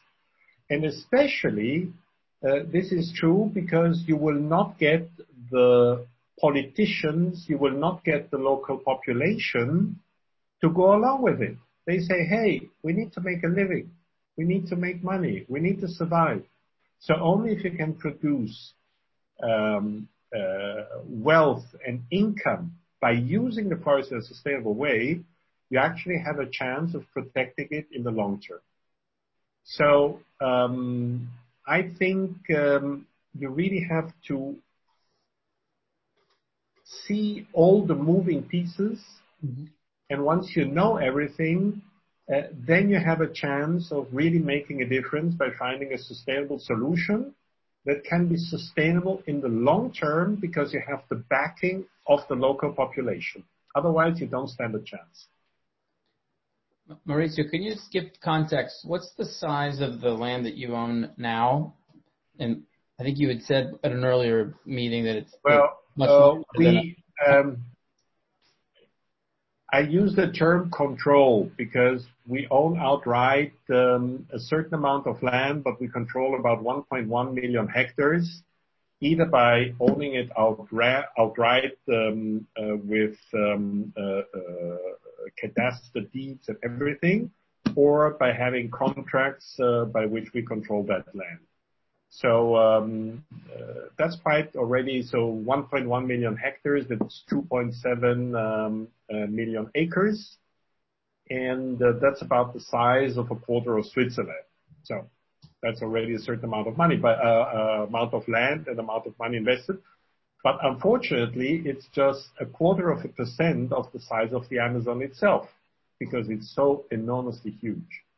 And so we can accommodate any amount of investment to go on with us, and you get already double-digit returns without considering any future carbon credits, which we haven't tapped yet. So um and we get all that biodiversity protection for free, so to say, because the forest is protected and still has this enormous amount of different plants and animals that live in there. Mm-hmm. Okay. Thank you, uh, Maurizio. So uh, to sum it up, it's the same um, uh, nutshell I got previously, which is this is a new way to be sustainable. It's more cost-effective than the more popular ways people know about, like uh, solar energy, for example. Um, it's actually better than leaving the forest uh, to its own, right? So um maybe for the benefit of time, we'll go to Nicole as the next speaker, and then uh, at half of the hour, we'll have breakouts. So if you guys have questions for Maurizio, we could take them then in the breakout around sustainability. Uh, Thank you very much. Nicole, over to you. Nicole also has some slides added. Great. Thanks so much, Zach. Do you have uh, my slides, or would you like me to share them? Uh, uh, we have them. I've got them. I was just letting people see your bio. For the Okay, great. Thank you guys so much for having me. My name's Nicole Ver Kuilen. I'm based out of the Pacific Northwest here in Seattle, Washington. And today I'm going to be discussing a nonprofit that I founded, a 501(c)(3) nonprofit called Forest Stump. Once we get the slides up here, I'll kind of take you guys on a little bit of a journey on my own personal background and what kind of brought me to forming Forest in the first place. And as a nonprofit, uh, Forest operates at the intersection of disability rights, uh, healthcare, and sport. Um, so if you go to the next slide. So that was a picture of me. You can see that I have a prosthesis. Um, I lost my leg to bone cancer when I was 10 years old. I was diagnosed with a rare form of osteogenic sarcoma. And luckily, I grew up in the Midwest. I grew up just outside of uh, Rochester, Minnesota, where the Mayo Clinic is, and uh, was fortunate enough to have my care done at the Mayo Clinic. Um, but despite that, I mean, I, you know, I thank the Mayo Clinic for saving my life from cancer. But what really was an interesting transition was into that life of now having a disability and having to use a prosthesis. So if you click to the next slide, basically growing up, I was only provided one prosthesis to do everything. And uh, it would change out, you know, every three to five years as I would start to grow. But this one prosthesis uh, was really just built for walking, light jogging, as an active 10 year old kid, you know, I wanted to do much more than just walk. I wanted to play with my friends. I wanted to run. I wanted to be the athlete that I'd always been up until that point. You know, playing soccer, playing softball, you know, no matter what it was, I didn't want to have any limitations. But what I found growing up is that this one prosthesis would just break down constantly. I was constantly breaking the foot. Um, I was constantly having to get that replaced. I was having to sit on the sidelines. Uh, if you click to the next slide, and what my family and I were coming up against was just uh, denial after denial from my insurance company. Basically, we tried to get me access to a waterproof prosthesis so that I could go in the water, play with my friends, uh, and that was denied, saying that that's a convenience item to have access to a prosthesis that's waterproof. Uh, we also tried to get me access to what you've probably seen, a running blade or an, a prosthesis that would allow me to run and do sports. And that was also denied and considered to be not medically necessary. Um, a third type, which I haven't necessarily had the challenge, but others have, is having access to something that might allow you to change your heel height, which is not just so that you can wear high heel shoes. It's actually very important. So any shoe that you change into, there's uh, different socket pressures that end up happening in your prosthesis but that's also denied and is considered to be a vanity item. And so even to this day, uh, you know, 18 plus years later, these policies are still in place where insurance can deny access to these types of devices, saying that, you know, having something that's waterproof is a convenience, having something that allows you to be physically active is not medically necessary, and a, a host of other, you know, denials that come about. And so if you click to the next slide, you know, through this time, I really started to to wonder, you know, what is it really that makes me disabled? Is it the fact that I'm missing my leg, or is it these outdated insurance policies that deny me access to an active life? You know, I see people out there in the media who have access to things like these running blades, who are out there accomplishing some incredible goals, going on to the Paralympics. But, you know, I was starting to wonder, you know, why can't I have access to something like this? And I was going through the process at that point of running my first half marathon. And uh, this was, you know, a super cool goal of mine. I was, you know, doing it with my friends, and I just kept every step forward was two steps back. My prosthesis was constantly breaking. I was doing this all on just a walking leg. I ended up in physical therapy twice a week with a sacral torsion, uh, pelvic asymmetry, basically back pain that I had basically run my pelvis uh, out of alignment you know, just waking up in the morning, I would try to put my socks on, I'd be in tears. And, you know, I was really pushing through that pain to try and, you know, do what I wanted to do and to be active and to be healthy. And so I ended up going to my prosthetist and said, you know, hey, this isn't working. Let's see what, if we can make a new type of prosthesis that will be covered by my insurance and allow me to be active.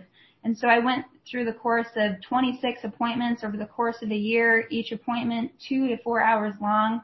And after all of that, I ended up with the exact same prosthesis that I've had for the past five years. And that to me was just so incredibly um, frustrating. And that was really what was debilitating me was not the fact that I was missing my leg, but that I just couldn't get access to what I needed to be a healthy person. And so click to the next slide. I decided I wanted to do something about that. And at that point, I was working in the sustainability environmental space, um, doing uh, business development, marketing, fundraising.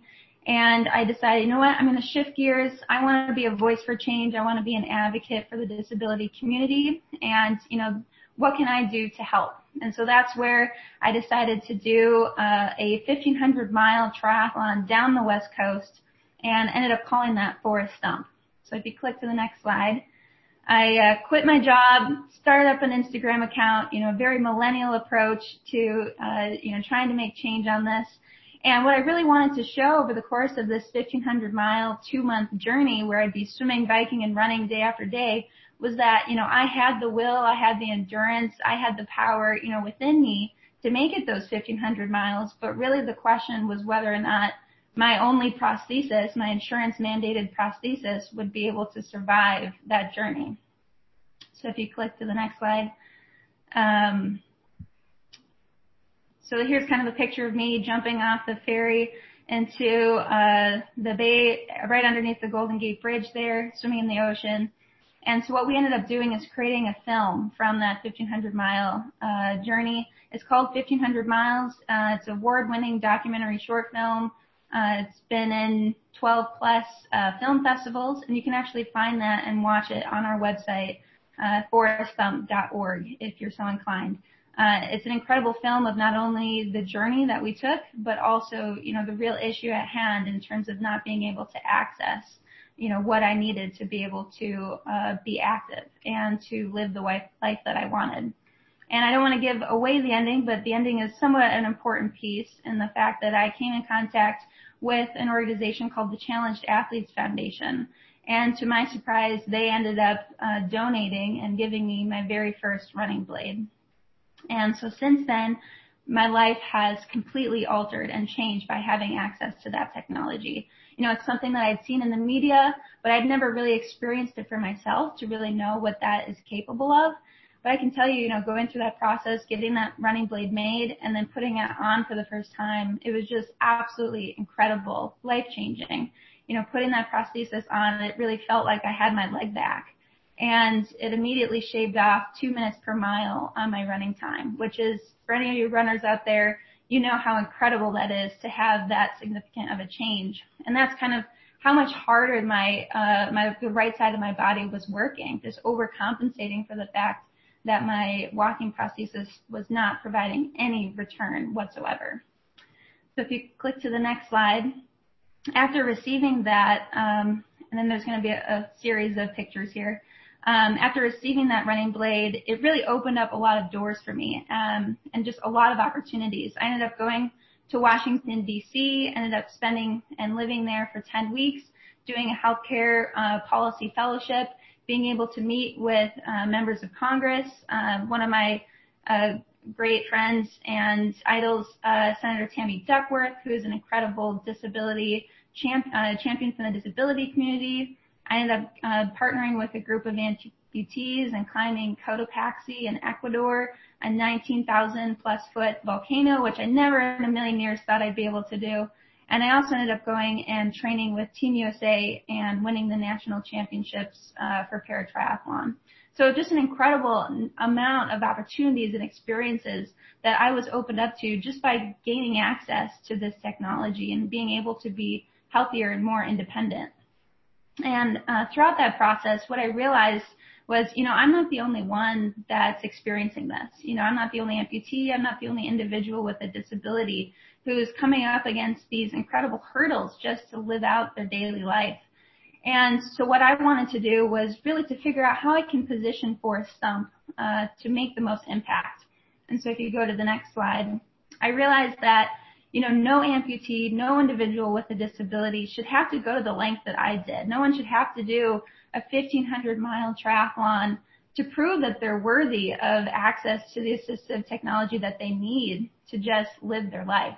And so what I found, you know, within, you know, going to DC, working with members of Congress, understanding the policy landscape at this point in time, and all the nonprofits that are out there, is that there's really not a convener of all of these you know, hundreds upon hundreds of nonprofits that are out there that are on the ground level raising money to provide access and really charity to individuals with disabilities. And so what Forest Stump does and as an advocacy organization comes at the intersection of charity and justice and saying that, you know, there's a root level issue here. This is needed for systems level change that uh, in within the disability community, within healthcare, that needs to happen. And kind of what Mamadou was saying earlier in terms of these, you know, multi-stakeholder partnerships, that's something that Forest Stump is working on in terms of building a coalition and, and an aligned action network to bring all of these organizations together to say, hey, you know, we're all separately working on the same issue. And what that really is, is about this core level justice issue of not being able to access for the disability community the right to physical activity. So if you click to the next slide. And what I want to get across here is, you know, it's not just about fancy technology in terms of a running blade or a sports wheelchair that has been really hyped up in the media and made to seem really bionic and a lot more advanced than what it really is. You know, I've had people come up to me and say, you know, hey, can I see your leg? I mean, it looks so bionic. And, and I look at them like, this thing is so basic. I mean, uh, you know, when I sweat, it falls off. My ankle doesn't move whatsoever. I mean, it's extremely heavy. There's a long way for the technology to go before it really reaches that level of being bionic. And so what this really is about is about access to physical activity. And the fact that there's this lack of access is really a health disparity for the disability community. And I'm going to kind of take you through a series of just stats in terms of um, helping to understand the scale of this health disparity and what's really going on here. And these are all pictures of individuals I've met over the past few years, you know, within the disability community who are facing the exact same issue that I am. So if you click to the next slide, I mean, in terms of the numbers here, you know, many of you may not even know someone with a disability. Um, but there's 21 million people just within the United States who are living with a physical disability who are facing this challenge on a day-to-day basis. So this is a widespread issue that needs to be addressed. This isn't just myself. I mean, this is millions upon millions of people. Um, and what I didn't mention earlier in terms of the cost of prosthetics or wheelchairs or orthotics is that it's extremely expensive and prohibitively expensive when not covered by insurance. So for myself, you know, a standard below knee prosthesis costs around $15,000. A running prosthesis can be anywhere between 10 to $25,000 depending on your level of amputation. And then you look at wheelchairs, that can be anywhere between two to six thousand dollars, depending on what type of sports wheelchair it is. And even high activity orthotics can be anywhere between three to ten thousand dollars. So this is very expensive and out of reach for someone who's not able to have their insurance cover this. And it's really a discriminatory economic burden that this community is taking on in the sense that insurance companies are very excited to sponsor 5Ks, 10Ks, half marathons, marathons, really put their money to say that you know, running is, is good for you. We want everyone to get involved. We're going to sponsor this, you know, marathon, but yet for their policyholders who have a disability, they're not going to cover that. Also, if you look at things like ACL surgeries, which is one of the most common knee injuries in the country, you tear your ACL, you want to get back up and running, your insurance will cover that. That's a, that's between a twenty to fifty thousand uh, surgery. So, I mean, we're looking at the same level of cost, and there are millions of those that happen every year and cost over $500 million for the, the healthcare system. Um, am I running out of time? Yes, uh, Nicole, thank you uh, for for all that you've shared. I'll uh, we need to segue to the last speaker, but I'll say for the breakout, uh, along with discussing uh, the adv- advocacy work you did with policy and whatnot, I think people might be interested to hear about the different technologies currently available. Maybe something is investable. Uh, maybe sharing insights around those areas is uh, is good as well. Definitely. So, uh, thank you, and we are gonna switch to Charles. Uh, are you? Yeah, thanks. I, I'll I'll share my screen if that's okay. Um, uh, okay. Thanks so much. I'm sorry. Go, go for uh, it. Yes, go ahead. Go ahead. Yeah, you know, you did some updates Appreciate to the slides, so use yours. Yeah. Yeah, thanks so much. Uh, and thanks, Mark and, and Zach, for having me. I appreciate that. Nicole, it's nice to meet you. That was fantastic. And uh, shout out to Minnesota. I'm from St. Paul, so uh, we've got something in common. I'm going to share my screen real quick. Um, and full presenter mode. So yeah, I'm Charles McDonald. I'm the uh, founder and executive director of Community Engagement Partners. I'm going to get into that in, in, a, in a, just a moment, but there's a quick question that I have for you all to, to think about. You can even put your um, responses to this question in the chat box if you would, but uh, just uh, I challenge you to think back to you know maybe your earliest recollection um, when you were a kid, and uh, you know you think about a family member or a teacher, um, what do they tell you was the purpose of of education? Um, going to just think about that uh, for a second. Um, and again, feel free to chat. I always, I just think this is fascinating. I just, I love hearing these, these types of responses and, and maybe in the breakout we can talk a little bit about it. Um, and I think about, uh, that, um, that question a lot. Um, when I was a, when I was a kid, you know, if you were to ask my mom, what was Charles like when he was a kid? She would have said, oh, he was very inquisitive and he had a lot, he was very high energy. Um, and she used to tell me that, uh, those two things would, would either get me in a lot of trouble or they'd get me into a place where I was, uh, um, I could, I could do a lot of really great things. Um, one, one thing in particular she's tell me is that, um, I would, uh, my inquisitive nature would, would do me well in college. And, um, and then she would go on these long diatribes about college, college this, college that. This is what college is going to be like. College is so great. It's so wonderful. Um, she used to say this to my sister and, and my closest cousins.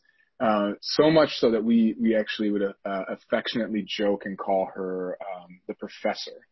Um, the the funny thing about that is that my mom actually never went to college. She didn't know much about college at all, um, but she instilled this belief that we were uh, we were destined to go. Um, and fast forward, I actually went to college. Shock surprise! Um, along with uh, my sister and my cousins, we all went to the University of Minnesota. I was a poli sci major still an inquisitive student. And I remember a professor in a poli sci class saying something to me that stuck with me for uh, ever since. And that was um, when you see uh, significant disparities across different groups or different uh, disparities in outcomes across different groups, it is likely uh, a failure of political leadership and policy. And it just this light bulb went off and I thought about my experiences um, in college. I was um, my poli sci classes and even on campus. I was one of the only students who looked like me, um, and, and, I was uh, uh, and I would constantly searching for for students who um, who graduated from from my public school district. Um, and you know this this kind of uh, this thought um, uh, this this question it, it, it triggered something in me, it catalyzed something in me about well, if that is true, if what this professor said is true, then the inverse can be true as well. Then then if we are to um, if we can affect policy and politics for um, more equitable outcomes, well then maybe we can transform the ways our systems work, in particular our education system. And I, I became passionate and, um, and, and fired up about that. It led me to um, uh, to California to to do statewide grassroots coalition work to um, uh, to fundamentally change the the um, the student funding formula um, in California.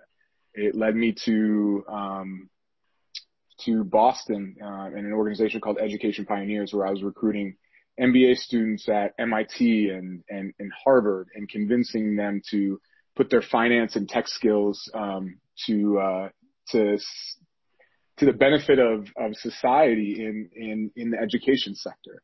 And it led me to South Carolina to, to lead statewide policy work for Teach for America South Carolina and, um, and, and, ensuring that um, state lawmakers were allocating millions of dollars to some of the poorest school districts in the country so that they could get access to diverse, talented leaders like Teach for America Corps members to teach in, in their small rural communities. And then um, and then it led me to um, to an, an, incredible fellowship opportunity with um, uh, some of the nation's uh, most impactful city-based funders who were focused on education systems change, and really helping them think through what would a what would a more community-based, a community-driven approach to to transforming education systems look like.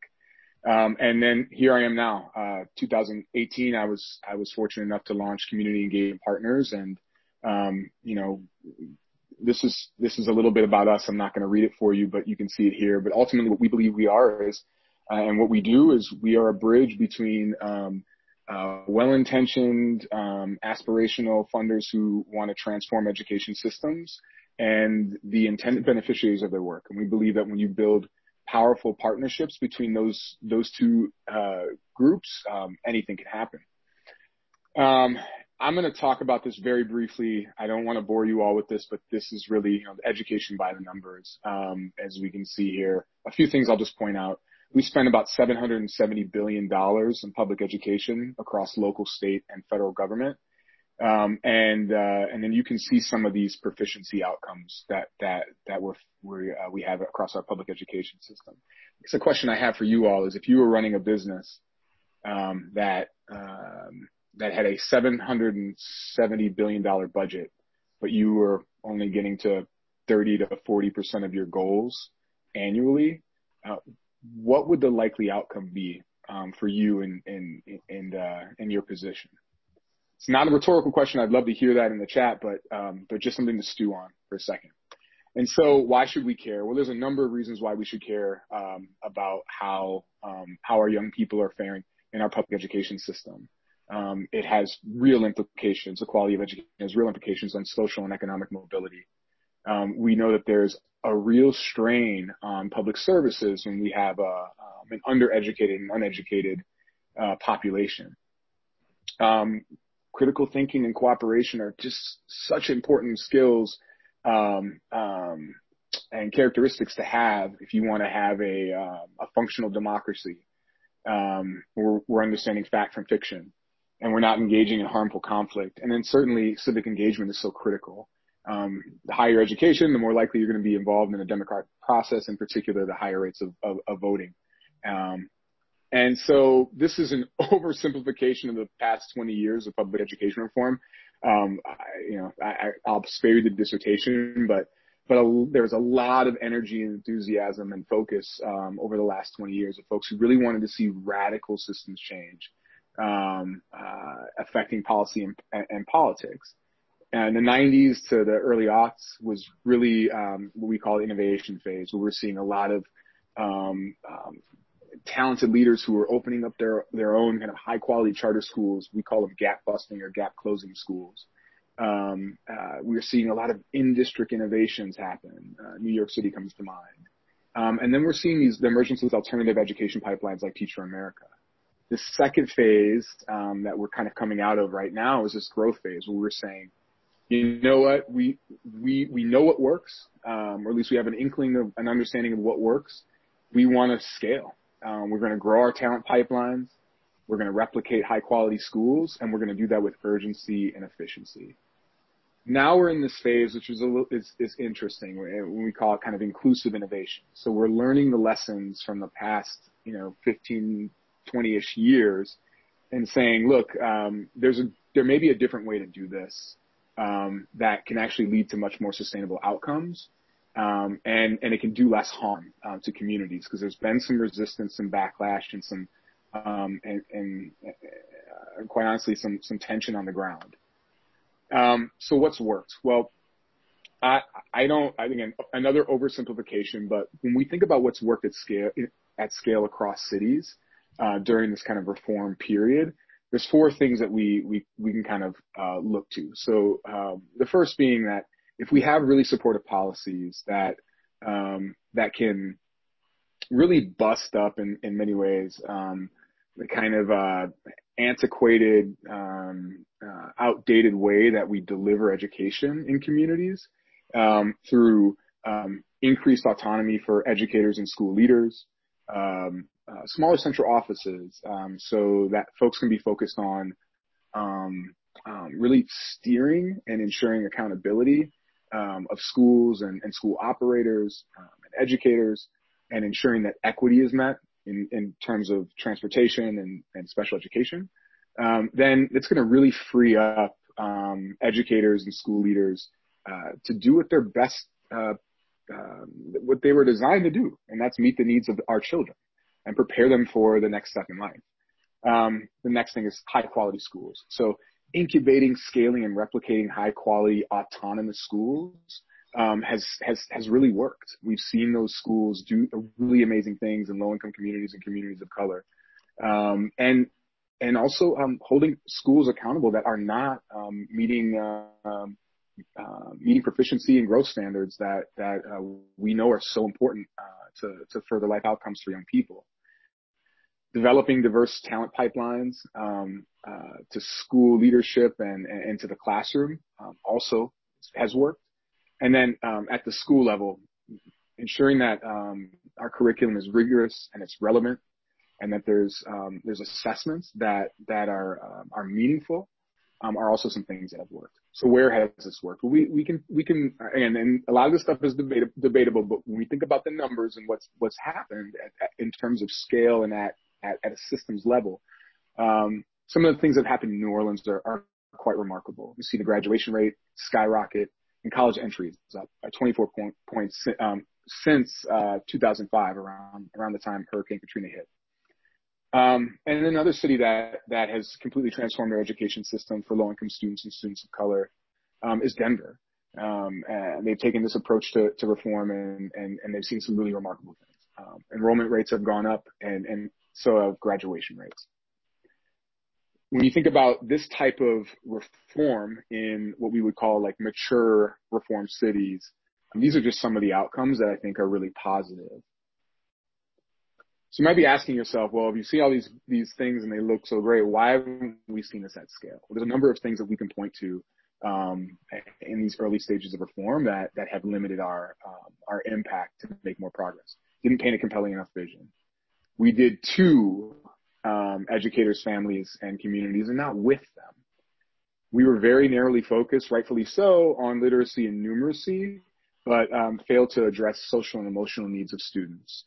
And then last but not least, we didn't focus enough on bold innovations. We didn't focus enough on rural and suburban education.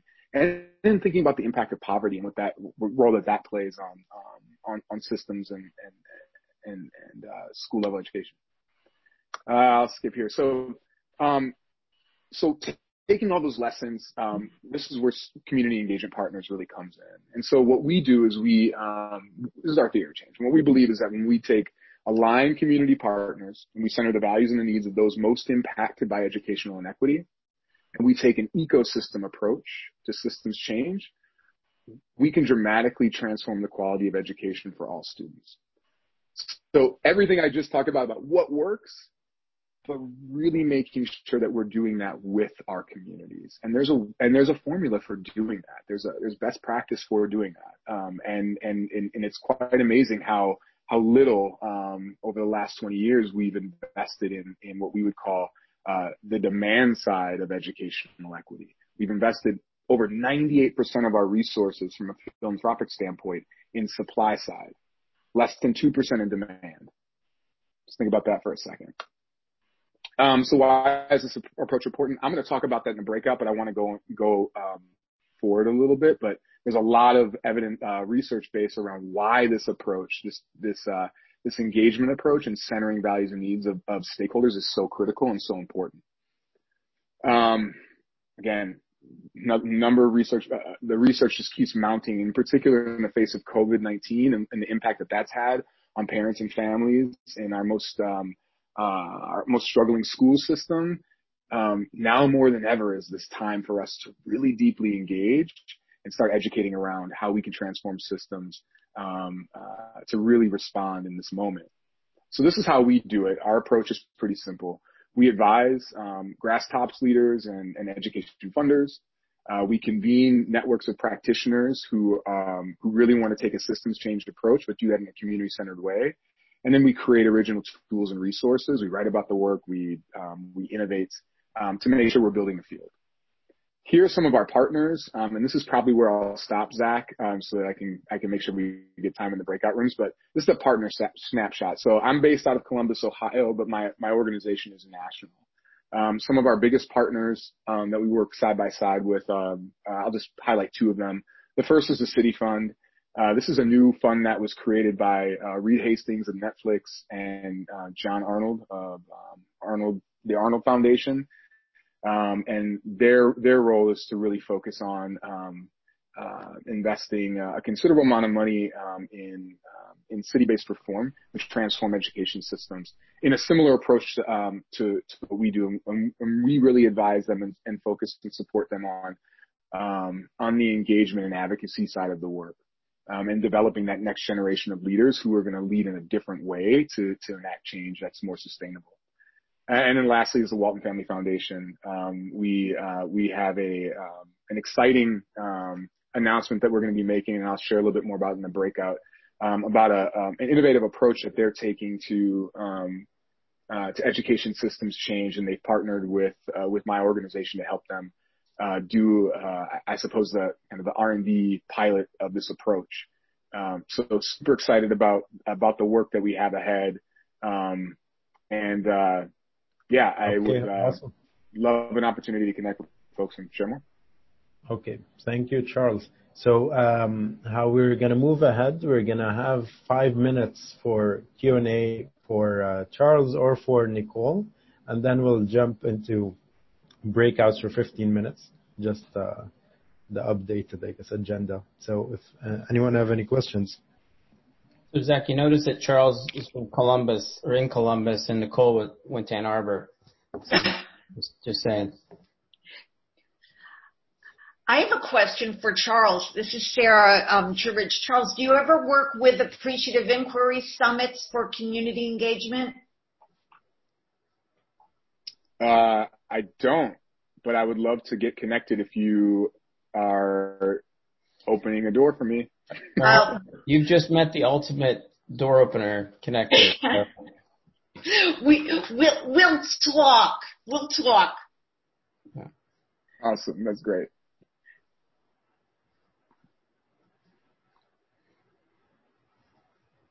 Th- thoughts, questions, people?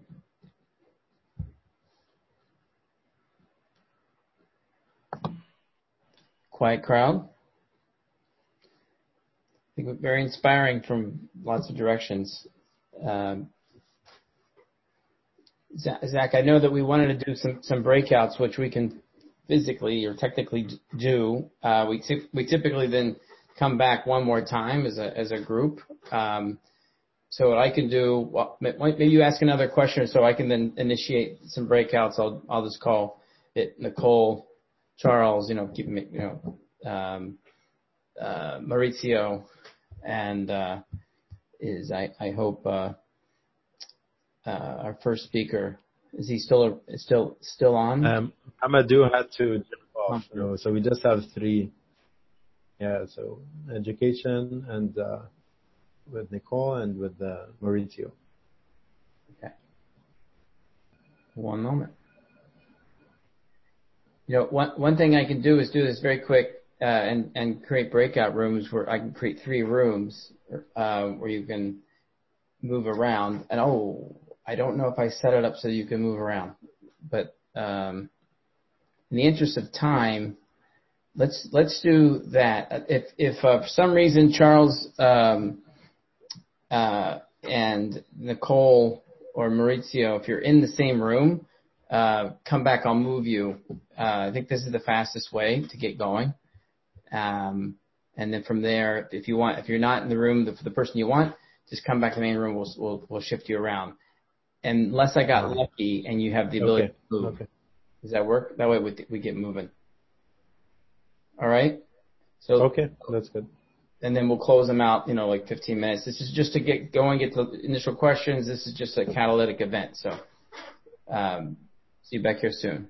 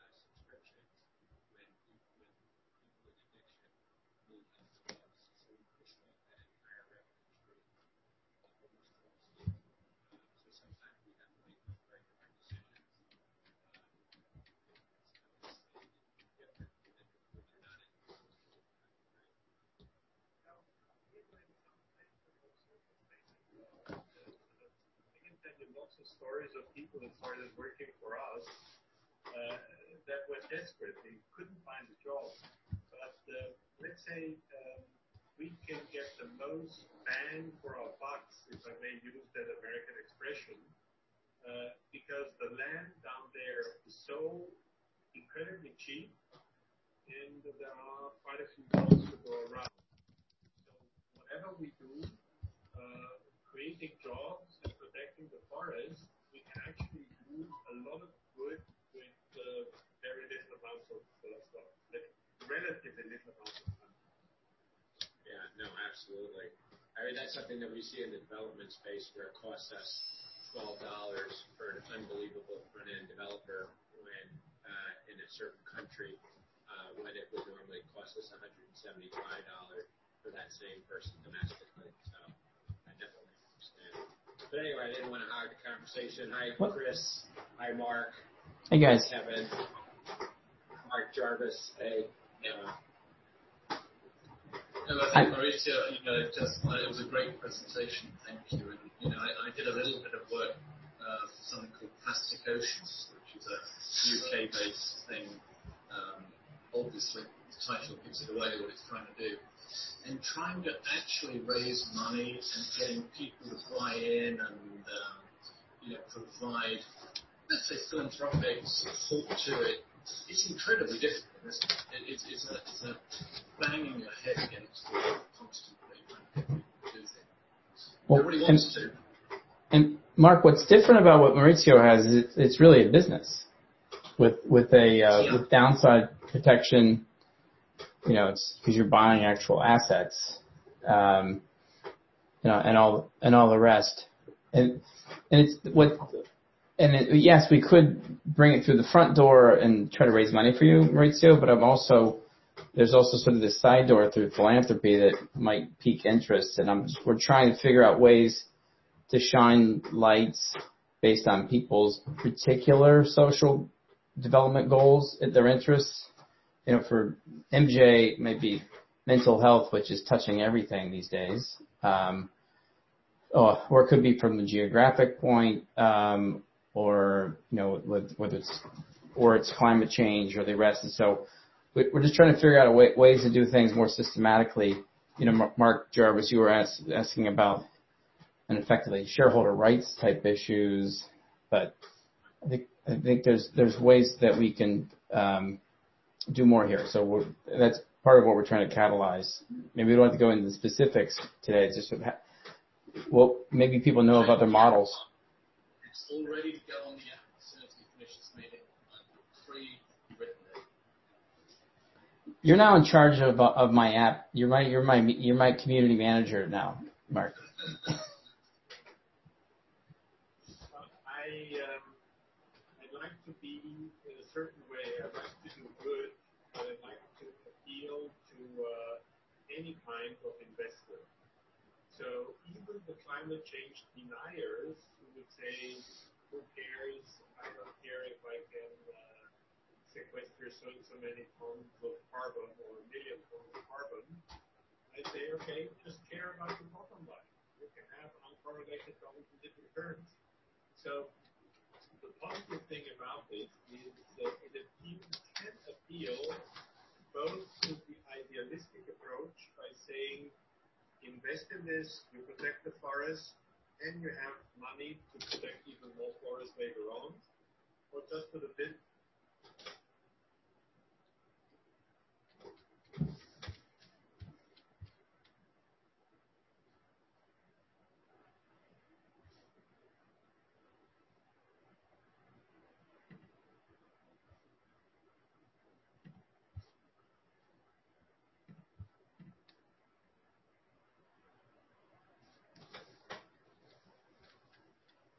You, Chris and I have talked a lot. She told me all the good things about you.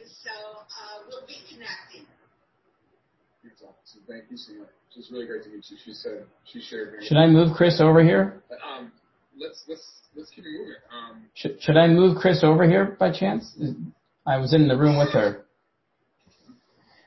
Um, she's going to like. She's gonna wonder, like, "Where did I go? Joe, James, either one of you want to uh, unmute yourself and, and make an intro and share a little bit about why you're in? Here she is. Uh, I, was talking, like they were like Chris, and I was like, hey, I don't really have a question, but I'm, I'm here, and I'm glad you guys are here, and then I was zoomed out. I just zapped her over here. I just, I just realized you're a connector of sorts, Sarah, or that's good with Sarah and Charles. Yeah, I feel like I'm bookend between two people I love and respect and feel so humbled to be in the middle of this. You're way too kind. So, and, and and I see Bill, but Joe, Joe, I know is very passionate about these subjects, but I don't see. We must be offline. Um, and the thing is, I'm I'm heading to Ohio. Uh, my parents are in. There's Joe. I'm heading to Columbus area, Chris, today um, to see my parents. And I went to Michigan, so I that's the Columbus, Michigan thing. In fact, Joe will make fun of me. He'll, he'll wonder if, if there's really a football team this year or something, but he's a Buckeye. Um, and then Jim Filipkowski is like ever intellectually curious. I don't know what he thinks about your issues, but uh, Joe, you want to you want to say something maybe? Contribute? Sure. Uh, can you hear me? Yep. I hear a dog too. Um, I I, uh, I worked for the Fish and Wildlife Service for 20 years and uh, developed a couple of social marketing campaigns to empower people to improve their uh, relationship with the environment. And um, we're, you know, we're dealing with a lot of very complex environmental issues. Uh, they're not environmental issues, they're back in there. You know, because you have um, obviously climate change is uh, redefining our, our worldview, but you know, some of the, you talk about water, um, we tested the fish in the Potomac River. 85% of the male bass have eggs. For a second. 85% of the male bass have eggs. That's crazy. That's and, and this is what we're doing. We're we're using this water. I mean, it's it's unbelievable what we're doing to the environment. So bottom line is, yeah, obviously education is a huge part of it. And you know what I love to occur is uh, focused on you know real world issues, not not just reading, writing, arithmetic. You know, focused on leadership, focused on entrepreneurship, focused on those those types of issues. Hopefully, we can make that happen. And uh, you know, with with the uh, efforts to to deal with the systemic changes in education, it's going to be hard. There are a lot of people who are like, I did it. Why can't they do it too? I mean, it's incredible. So yeah. that's what I got. Yeah, so it's funny you you, you say that because um, you know we use the the grand wall metaphor when we talk about systems change, in particular to to really get folks to focus on um, you know the idea. Of, it's not about uh, we say shorthand is um, uh, and uh, encourage you to keep keep doing what you're doing. Because I was, my question: Do you see a big window or potential in a Biden administration if we have an election that has a change in? Will there be more resources available in your estimate?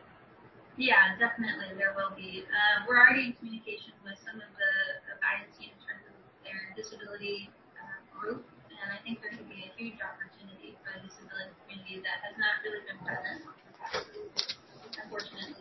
Um, and especially with uh, maybe a, a refocus and a new piece of legislation on Medicare, there could be something uh, that gets uh, looped up with that. Look, I think you presented it, but if I'm saying something you already said, forgive me, but I would encourage you to speak the language that some of these people use, which is return on investment. Mm-hmm. And that the ability to unlock the potential, people like yourselves and others who need this boost, that they become much more productive workers, members of communities, contributors, there's tax revenues. There's money that's saved when people are able to go out and become independent. And there's all kinds of negative externalities that I'm sure are avoided. So some people are looking at return on investment for government programs. And I think your tools and your resources are helping people become independent and productive. And uh, so it strikes me that this is going to continue to grow because of efforts of people like you. Definitely, I appreciate the feedback. And there's definitely research to support that in terms of access to sport and uh, especially for the disability population being one of the highest um, unemployed minority groups. Obesity. Yeah, obesity, exactly. Appreciate that. There's another member of our community, Rob Frankfurt, who is raising a venture fund called the Living Fund. And I can connect you. But Rob's thesis is funding programs and tools and information because he got involved in this because he became aware of what a chronic illness obesity creates. And so you look up Living Living Fund, The Living Fund, you'll find a kindred spirit. He's a good friend and he's a member of this community. Oh, awesome. Thank you for that. I would love to, to connect with Rob. Nicole, nice to meet you and go blue. Um, can, can I uh, share my screen? I want to introduce you to somebody um, Yeah. that shares some of your passion. Um, he's a, yeah, I went to Denison as well, so this, he's a Denison grad. If you see George Pierce on your screen, so he created, he, I, I want to say he got really badly injured. He was a national triathlete um, on the U.S. team, and he by coming back, he invented this shoe which is laceless. It makes it really e- easy to put your shoes on for kids, for autistic people, for seniors, and it, it cut down his time. So it's also for, for the, the professional athlete. So um, if nothing else, you're sort of in the same general area. He's up in Bend, um, and you know he's got all kinds of activity that I'm not really finding it right here, but really, really interesting guy.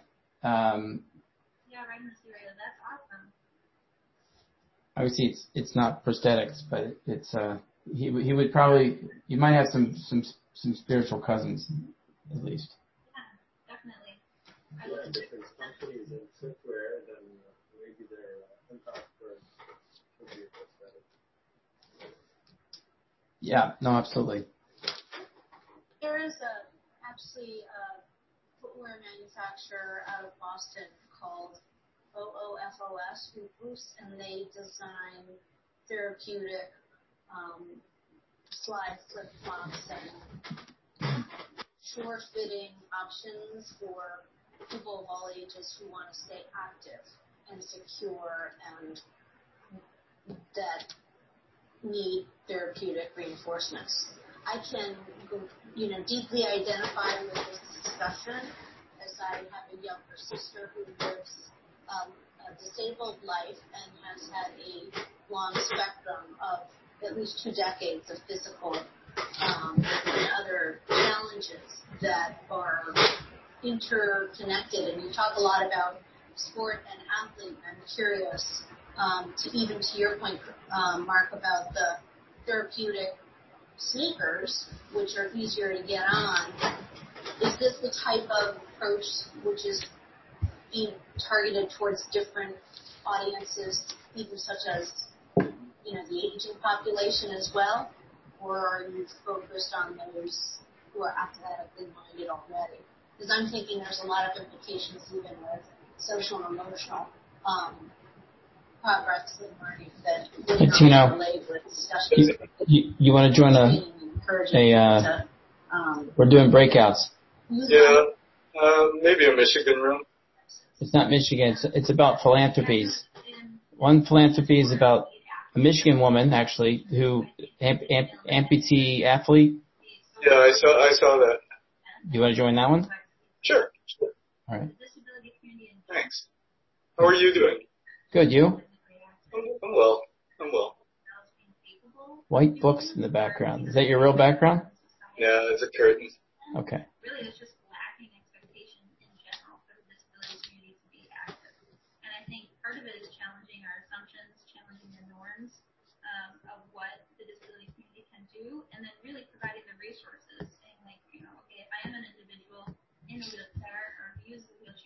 How do I go to the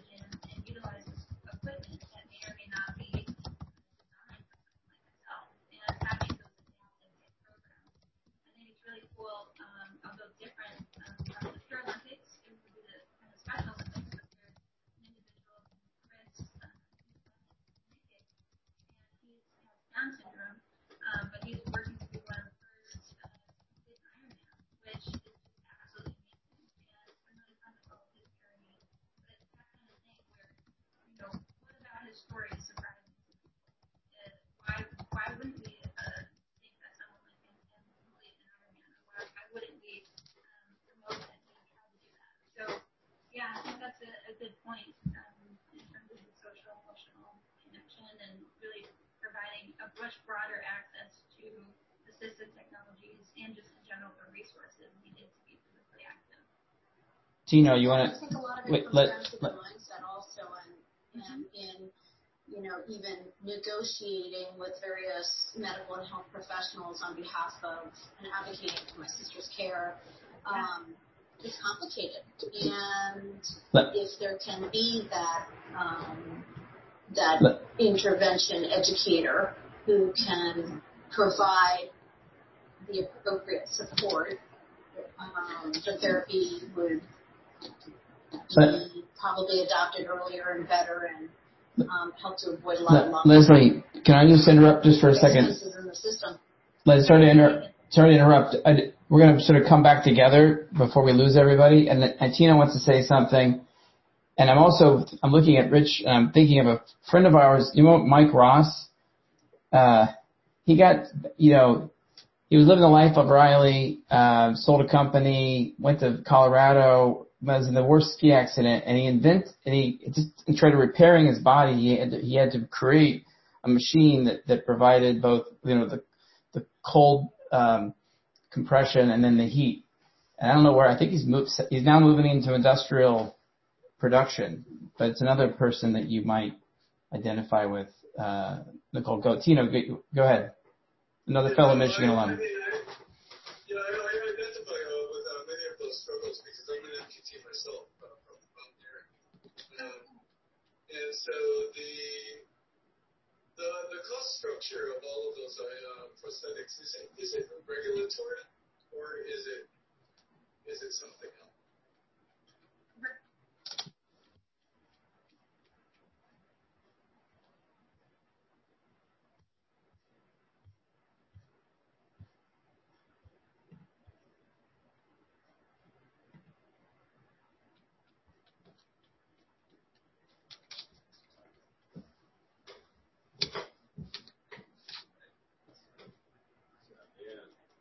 Interesting how that happens. And have you tried Heineken Zero Zero? No, I won't touch it. I, I, I, I won't touch any anything that that any I won't touch any non-alcoholic beer, whiskey, rum, whatever, because that will be you know that that's something that is is too dangerous for me. Uh, but uh, brands like uh, Diageo that owns Ketel One and Johnnie Walker and all these Ciroc, you name it, um, they bought Seedlip um, and uh, and different kombucha brands and you know that type of stuff. If it doesn't taste like whiskey, you know, and, and it and it tastes like an actual mocktail, I'm all for it. But if if someone's trying to sell me on a non-alcoholic whiskey, I, before you know it, I'm gonna I'm gonna be drinking whiskey and and, and Heineken Zero Zero wanted to partner with us with uh, iHeartRadio, um, but it was just something that I just couldn't come to terms with. You know, It is, it is one of the best tasting non-alcoholic beers. When I was young and, you know, driving home at the end of an evening, we'd have this Clausthaler stuff from Germany, and it was terrible. But the Heineken Zero Zero, I mean, it tastes like beer. I mean, it's, it's great. That's my problem. The problem is if it tastes like beer, that, that then I'm going to quickly switch to beer and then before you know it, all bets are off. But Seedlip's good too, right? Seedlip's very Yeah, they are tinkering, teetering on the And- gin component, but but Diageo put a big investment in the seed lab. MJ, we've talked about my friend um, James Frey, who wrote the book A Million Little Pieces, and Yeah. and you know it was a little bit glorified because um, uh, was it um, oh goodness um, Oprah put him on the spot, and we have 30 seconds, but um, you got to meet him. We got to figure out the way to do it. You need to read a little bit of the book. There's one part where he gets out of rehab, and his his buddies they go to a bar and they they play a pool, and he he orders a triple scotch, uh, and he puts his nose deep into the into the full you know into the high highball. Takes the biggest you know this is big glorified, and because he knew he would be over if he could get through that moment. Oh wow. And, Yeah, and he I saw a doesn't, and he doesn't believe in any any Christian uh, ta laden. Tw- I'm not even sure the twelve steps because I think there's some pieces to that. But he's just a maverick kind of guy. You you know you got to meet. Well, look, we're gonna try to bring everybody back, so I'm gonna close the rooms, and uh, you can come back sooner than if you want.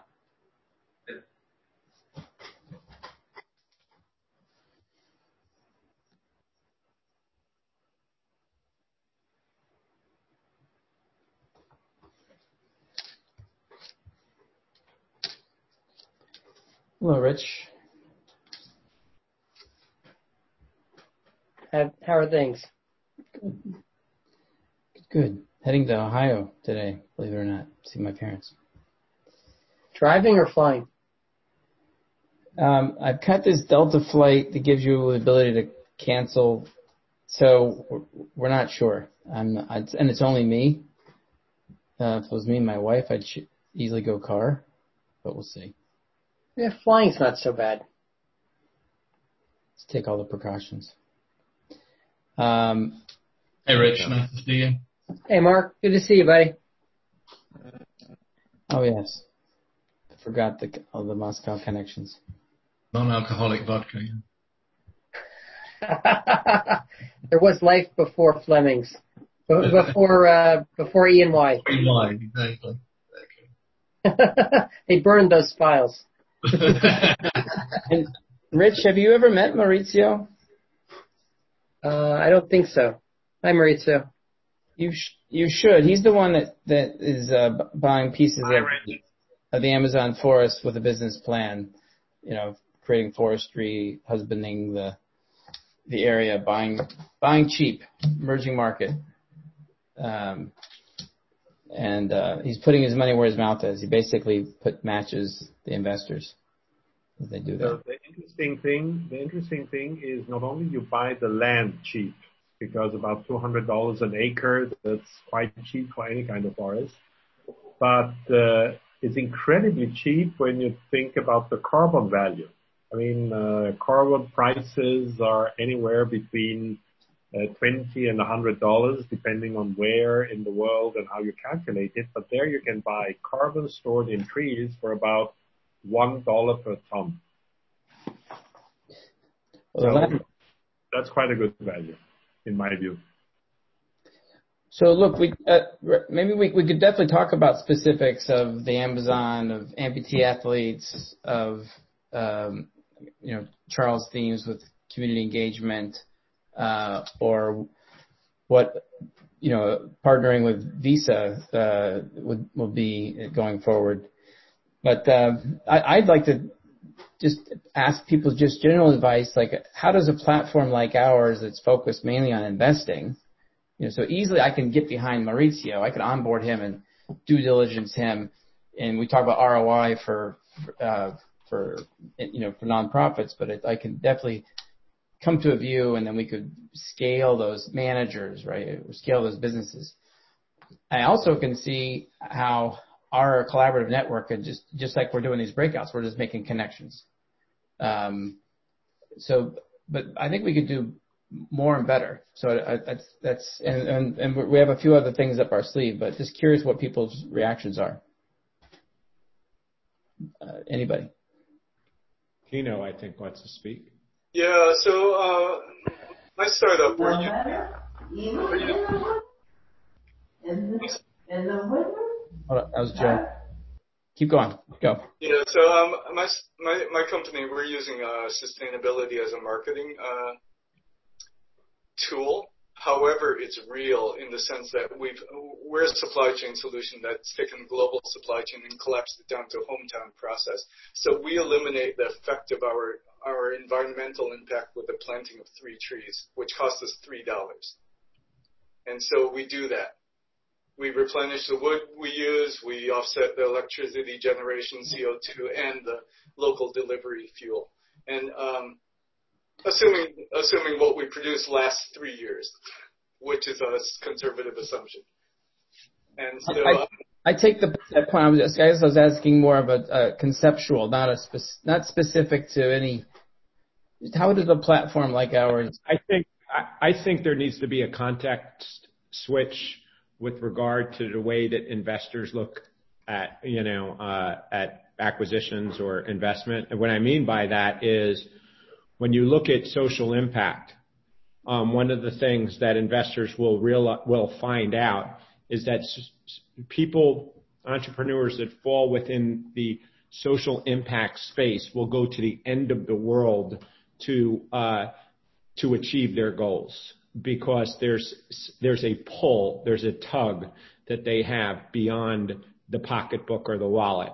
And so I think that now that we're coming, we're in the middle of COVID, but as we come out of COVID, I think that we need to really, really look at social impact because the pain points that exist, if you look at social impact entrepreneurs, I know the tenacity behind them because there's a reason why they are doing what they are doing. Sure. You're, you're, you're, you're both right, and you're both sort of talking your books because you're tena- you're tenacious and you're helping, you're doing you're doing all those things. I'm, I guess at some point I'm looking for more, some help so I can help others like you uh, on on the philanthropic front, not just. May, I, may I offer, may I offer uh, my my um, my sort of idea? I think uh, uh, the real thing that uh, you could contribute in helping is by creating a sort of say an information platform what I realized is that many intelligent uh, entrepreneurs, managers, uh, directors of companies or other people, they don't yet know that with impact investing you can do good uh, and still make money. So many times, um, I think uh, it's not only in the US but also in Europe, people are still stuck with that mentality. You're either a robber baron or you're a philanthropist, sort of the first or the second half of uh, Carnegie, Rockefeller, etc. If you're very successful. So the interesting thing would be just to uh, offer scalable, uh, profitable opportunities uh, to people. Just offer them information. This is possible. You can do good while making money. So uh, expose people to this possibility. Yeah, I agree. I agree, Maurizio. I think uh, uh, as a quick reflection of this current event, um, so our focus before was to showcase problem areas, right? So, for example, in education or any other space, you're showing the problem areas. But I think given the financial orientation of the group and everyone's thinking of investments and whatnot, we could also highlight certain, I guess, uh, investment themes similar to how you were doing with managing the forest, uh, that are like under the impact investment side as well. Like similar with Nicole's breakout, for example, the discussion went around, you know, future technologies, what's the DoD investing in, what are potential options uh, there. So, you know, she highlighted already the problems faced with amputees, like what are possible solutions. Uh, and I think solutions related to investment are what people are interested in in the group. Yeah, I'd like to also share something um, that I spent the week at the SOCAP. Uh, they had their virtual conference, and that's all about social impact investing. And I was there for the week, and I really would love to see um, a metric that takes into account heart rate of return as well as a currency rate of return. I know there are a lot of you know people, and, and Gary Bowles always talks about the spectrum that there are people who are willing to, believe it or not, make an impact socially over maybe making some money. Um, and not that they don't make any money, but maybe they're not going to make as much as they would in a different kind of fund that's not a social impact fund. So I think it would be time, and we're about at a time where we can start thinking of what would a heart rate of return in terms of an investment metric look like. I, I think Sarah's 100% on the money because what is what is the rate of return on a human life? Yeah. Um, and and I and I was in the breakout room. We were discussing from speaking to social impact investors. I've seen them looking at rates of return that they're looking at three to five percent, whereas VCs could look at 10, mm-hmm. 10 to 30x compared to three to five x. They're trying to to do something that has a return and that they they serve a greater good and leave the world a better place. So what is the return on saving a human life? Yeah. And I think that we we are not looking at that variable. And so I think the most important thing is for people to understand, and that's why it's so important, you know, what Zach did today for people and Maurizio and, and, and the whole crew, for mm-hmm. people to understand the suffering that exists so people stop just thinking with their pocketbooks and wallets and actually look at what is the rate of return of saving someone from death or whatever it may be. Um, the last thing I'll say is I have a friend that created something called the Luci Light that that a lot of you people would probably benefit off of, which is the, company is empowered they they supply a uh, an inflatable solar powered light to countries off the grid. Um, and so for education, Charles, uh, for kids that are off the grid that can't read, you turn it turn it over and it and it powers and at night the kids in Africa they could read and, and, and in these countries that are off the grid. He saw this need because he was on a trip. He turned it into a company and now John has a very profitable company, and it's a B certified social impact company. Perfect example of taking a pain point and then turning it into something that's profitable and saving lives at the same time. Well, Sarah, if I may say something adding to this. The most important thing is that we need patient capital because we get the, the 3 to 4% return as of now, but we get an IRR of more than 15% from the beginning if you are invested for 15 years. And When it comes for the hard rate of return, I don't know how much you value the 400 people that already work in our companies, or uh, if you multiply that by four, the 1,600 people that uh, are their families profiting from it. Uh, I don't know, the amounts of forests, plants, and animals that are still alive uh, because we did this. So, um, Being an engineer, the difficult thing is always to find the correct metric. Uh, how many animals' life is a human life worth? Um, insurance companies will give you a price of everything. We just have to bring on the investors because if we don't have the money, we can't do anything good. And if you give the investors a decent return, then all the other collateral effects, which are very good, start to happen. There's a lot of this, a lot of the, you know, these problems stem from a tragedy of the commons type of framework, right? Where it's, uh, it's a beggar thy neighbor type of, um, I mean, unfeathered capitalism. And so, you know, Bill Deusler and I were talking about the the um, the the need or the responsibility, the, fiduciary responsibility of money managers.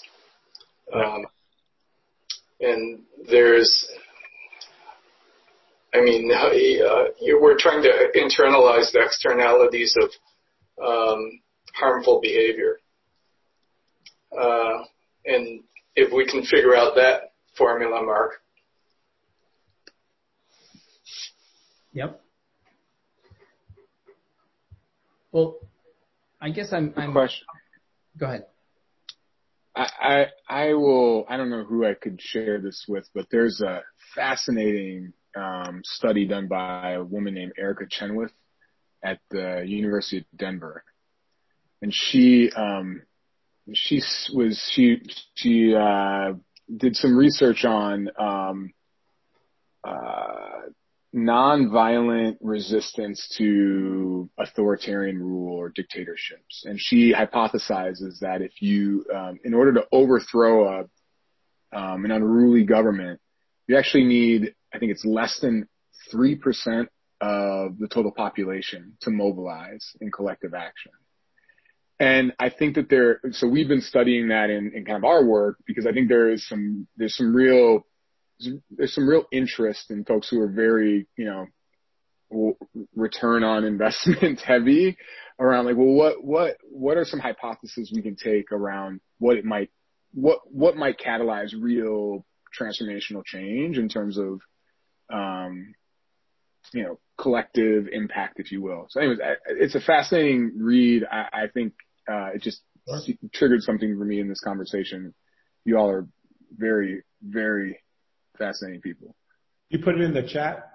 The name. Yeah, yeah, yeah, absolutely. Yep. I keep you know, the um, the other thing I just want to say, and with all of this, is um, another area when it comes to philanthropy and community involvement is looking at intergenerational um, disc- dialogue and intergenerational um, activities. So again, I'm, I'm happy you mentioned this. I'm happy you mentioned this because uh, impact investing is actually one of the best way to involve the next gens. Uh, you have quite a lot of young people who all of a sudden realize with guilt, shame, and what have you, that, that they are coming into a huge amount of money. And um, sometimes they even have a reaction like, I don't want any of this. And the interesting thing is if you are involved in impact investing, uh, even better than philanthropy, because philanthropy is just by having the money and then giving it away. Impact investing is showing that money is actually a tool for good. You can use the money to make something good while you're doing some investing. And you're providing uh, uh, a safe haven uh, for the environment, you're providing jobs, you're doing something good. So this is, I think, the best way how to involve the next gens who will be coming into a huge amount of money within the next years. And to have them responsibly act instead of just going down the streets on Fridays for Future like they do in Europe, involve all those next gens that actually have the money and have the means or will have the money and have the means of doing something with that money for the planet, for the future.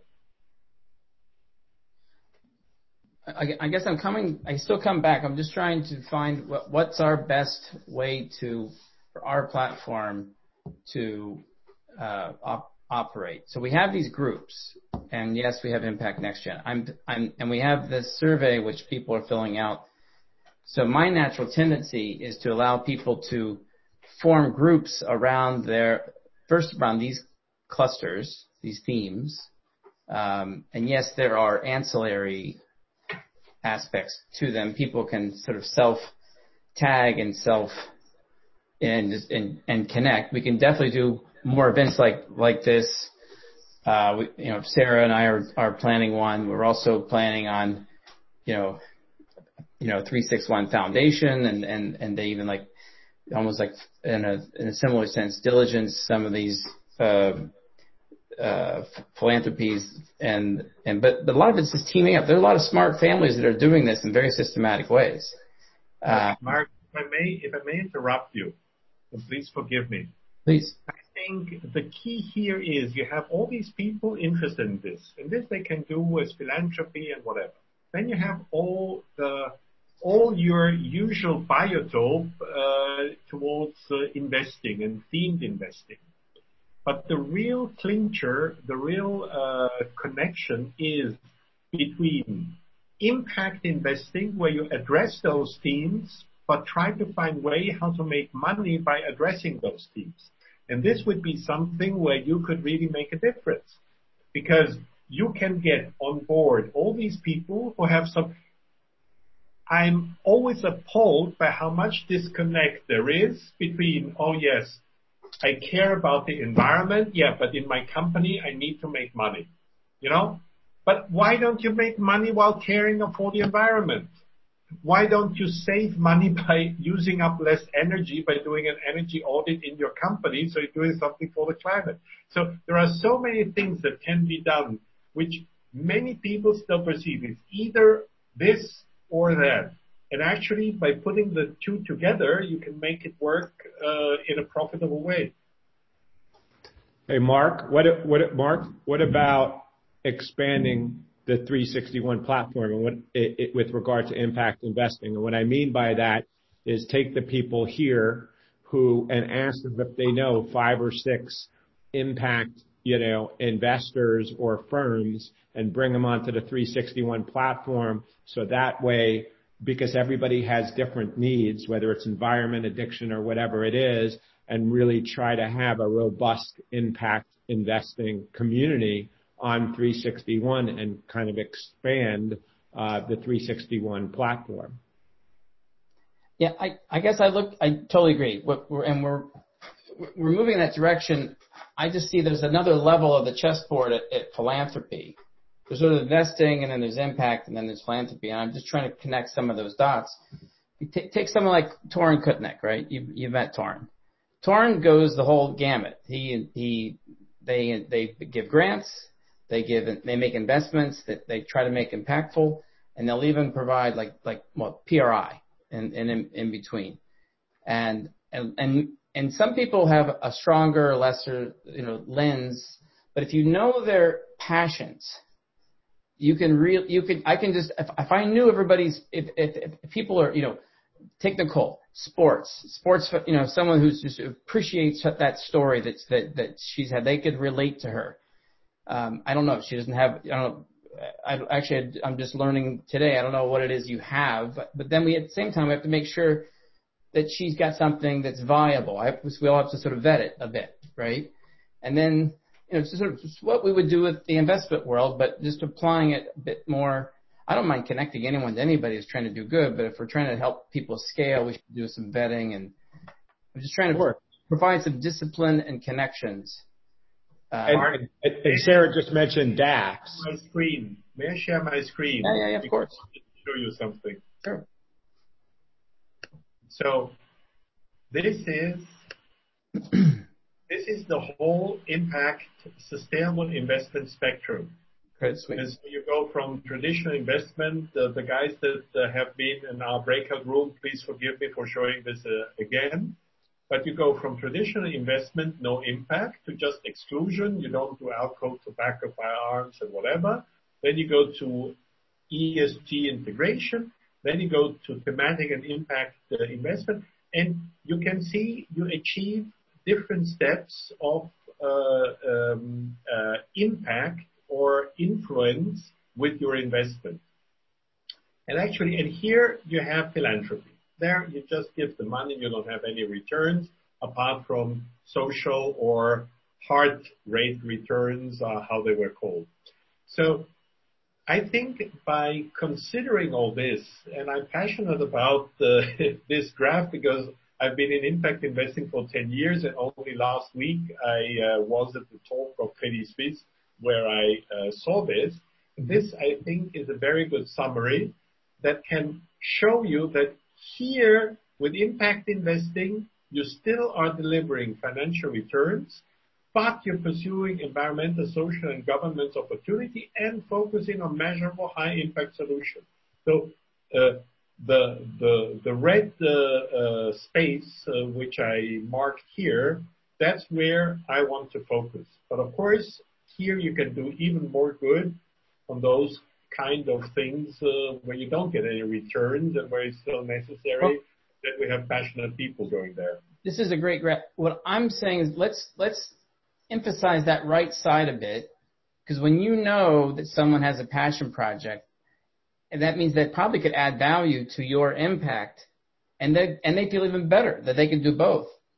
So yeah. I'm, just, I'm just trying to bring that dimension to the fore, and then I think we can triage in a better way. But Mark, there is yeah, no like There is no uh, It just it just different. You you saw in my in, in the graph this it's just a sliding scale, and uh, the more you go to the right, the more you're into uh, doing good. And after a certain point, if you really want to do good, you don't have any returns. But mm-hmm. not everybody can afford that. Right. I want to add something to your graph, uh, Maurizio. Uh, what you mentioned about patient capital, uh, what I've seen is sometimes patient capital ends up being uh, philanthropic, right? Because some R&D investments, for example, you don't know when their return is gonna be, basically, so you can't really model it. Uh, so it ends up being like a grant into a certain R&D area that might have a breakthrough within reasonable or unreasonable financial timelines. Um, so that's like what I've seen happen. Like Manus, um, Zach, right? The Gates Foundation gave Manus those grants mm-hmm. to prioritize the research on the uh, the uh, malaria molecule, curing molecule. Yeah, the, malaria molecule. Um, so uh, I, I, definitely see see that happening, like the, the patient capital going there, sort of. Um, and it's it's because investment has been in a relatively shorter time scale, right? You're always looking within five years, for example, like for an ROI. Um, you're not looking like beyond 10 years or uh, 15, 20 years. In my forestry investment, I've always looked at the IRR because with mm-hmm. forestry, you have to wait until the trees grow. And uh, even if they, I mean, I'm blessed in South America that the trees grow within 10, 20 years. Back in Europe, they take about 100 years, so we'd never see them mature. So it's already nice that they grow faster in South America. Mm-hmm. But if you I, but I, if you look at if if you look at venture philanthropy or DAFs, right? There's a complete connection between impact and philanthropy. And so I would look at it that way too, because philanthropy and impact are very close when you're dealing with venture philanthropy or. And with DAFs, they're not looking for those short, you know, quick hits back. Um, so I think that that's something that, that really needs to be, you know, focused on. I'm in favor of everything that achieves good. I just want to point out that uh, in order to educate the next gens, in order to get as many people on board by showing that money can be a force for good. Um, now, uh, we're always talking about how much money is concentrated in just a few hands, but these hands are not always the same. It's always the younger ones that take on uh, the next generation. So it would be important to show them what good they are able to do with this have the cake and eat it. They can do good and still get some returns. Because uh, getting somebody who has been trained well, you have to make a return just to give the money away. That's a different uh, bucket. Mm-hmm. Other thoughts? I agree.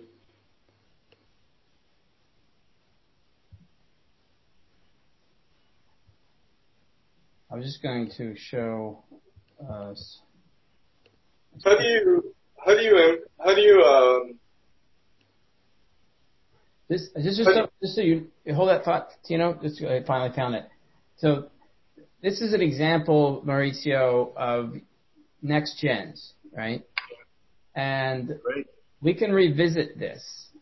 Um, you have Katie uh, Loeb, you've got uh, a Venezuelan family office, um, advisors to family offices. Uh, I see Ken, Ken back there. You know, Kevin Costner definitely done things. Um, and you know, so this this is a group that came together, um, and it's you know it's one of our groups, and so we could definitely. The whole idea is to interconnect the groups for for various purposes, and you know we did then. If you remember, we did a uh, an event. Actually, what kicked off. Um, well, I think we had the impact event. Um, now the the other thing, just so you you know, we can we can bring more vestibule product. I mean, you're an example of it, Maurizio. We should we should sort of get on with it, bring you on, right? And because we have to be systematic, we have to we're FINRA governed, so we have to do that. We can bring on more uh, impact oriented. You know, one of the people that was in that room was um, Sophie Lasry. Her father is Mark Lasry, Avenue Capital, 12, 15 billion. They now have an impact private credit fund, which we we're starting, you know, we were just sort of getting going. I don't know if Joe's still on the call here. Um, Joe Zaro, are you on? I think not. Well, Joe and I were just partnering at the time. We could have brought them on as we're looking for more win-win-win situations that definitely impact investing. But I'm trying to go beyond that and, and bring that full right side of the of that table. I think that'll complete the picture and provide better connectivity because if I know that somebody has an interest in the Amazon, that's a no-brainer for them to look at how they can make money and and fulfill that goal. So my goal is to get everybody's passion projects identified so that we can bring the right impact investment as well. Mark, can I say uh, one other thing? Of course. When you, I don't think I can keep you from saying anything. when you ask, you know, what can you do? What can 360, 361 firm do? Um, I'm going to just say this where I think it, I'm going to channel Tom Jump where I would say it's time to do that. Um, we're spending a lot of time, a lot of energy surfacing issues that have been talked about over and over and over. And I think it might be a good idea to just jump in, do something. And I think that a lot of, um, uh, it'll catalyze a lot of activity for 361 if there is a project that comes to fruition besides just surfacing issues. So on the investment side, we're doing a lot, right? We're we're onboarding deals and getting them funded. But getting on the if you're talking about the philanthropic so, so yes, we'll get more of those deals going. And to Maurizio's point, no, I'm talking about everything. But if you're talking about philanthropic uh, initiatives, you know, yeah, I guess we have to sort of study and think about which one we want to back. You know, maybe and hopefully it's sort of part of our community. That that would be organic. And you can't do you can't boil the ocean, but um, we can figure out you know one or two things and just you know, one thing I really liked, I mean, it's just everybody's got their thing, but Eric Lindbergh is behind this program to give prisoners uh, access to college education courses, which leads to a college college degrees, which reduces recidivism. And who can't, who's against that, right? Um, know, and I think that there, and if if we can find the right champions to get behind things, then I'm all in favor. Uh, we can definitely pick pick a couple favorites and go for it.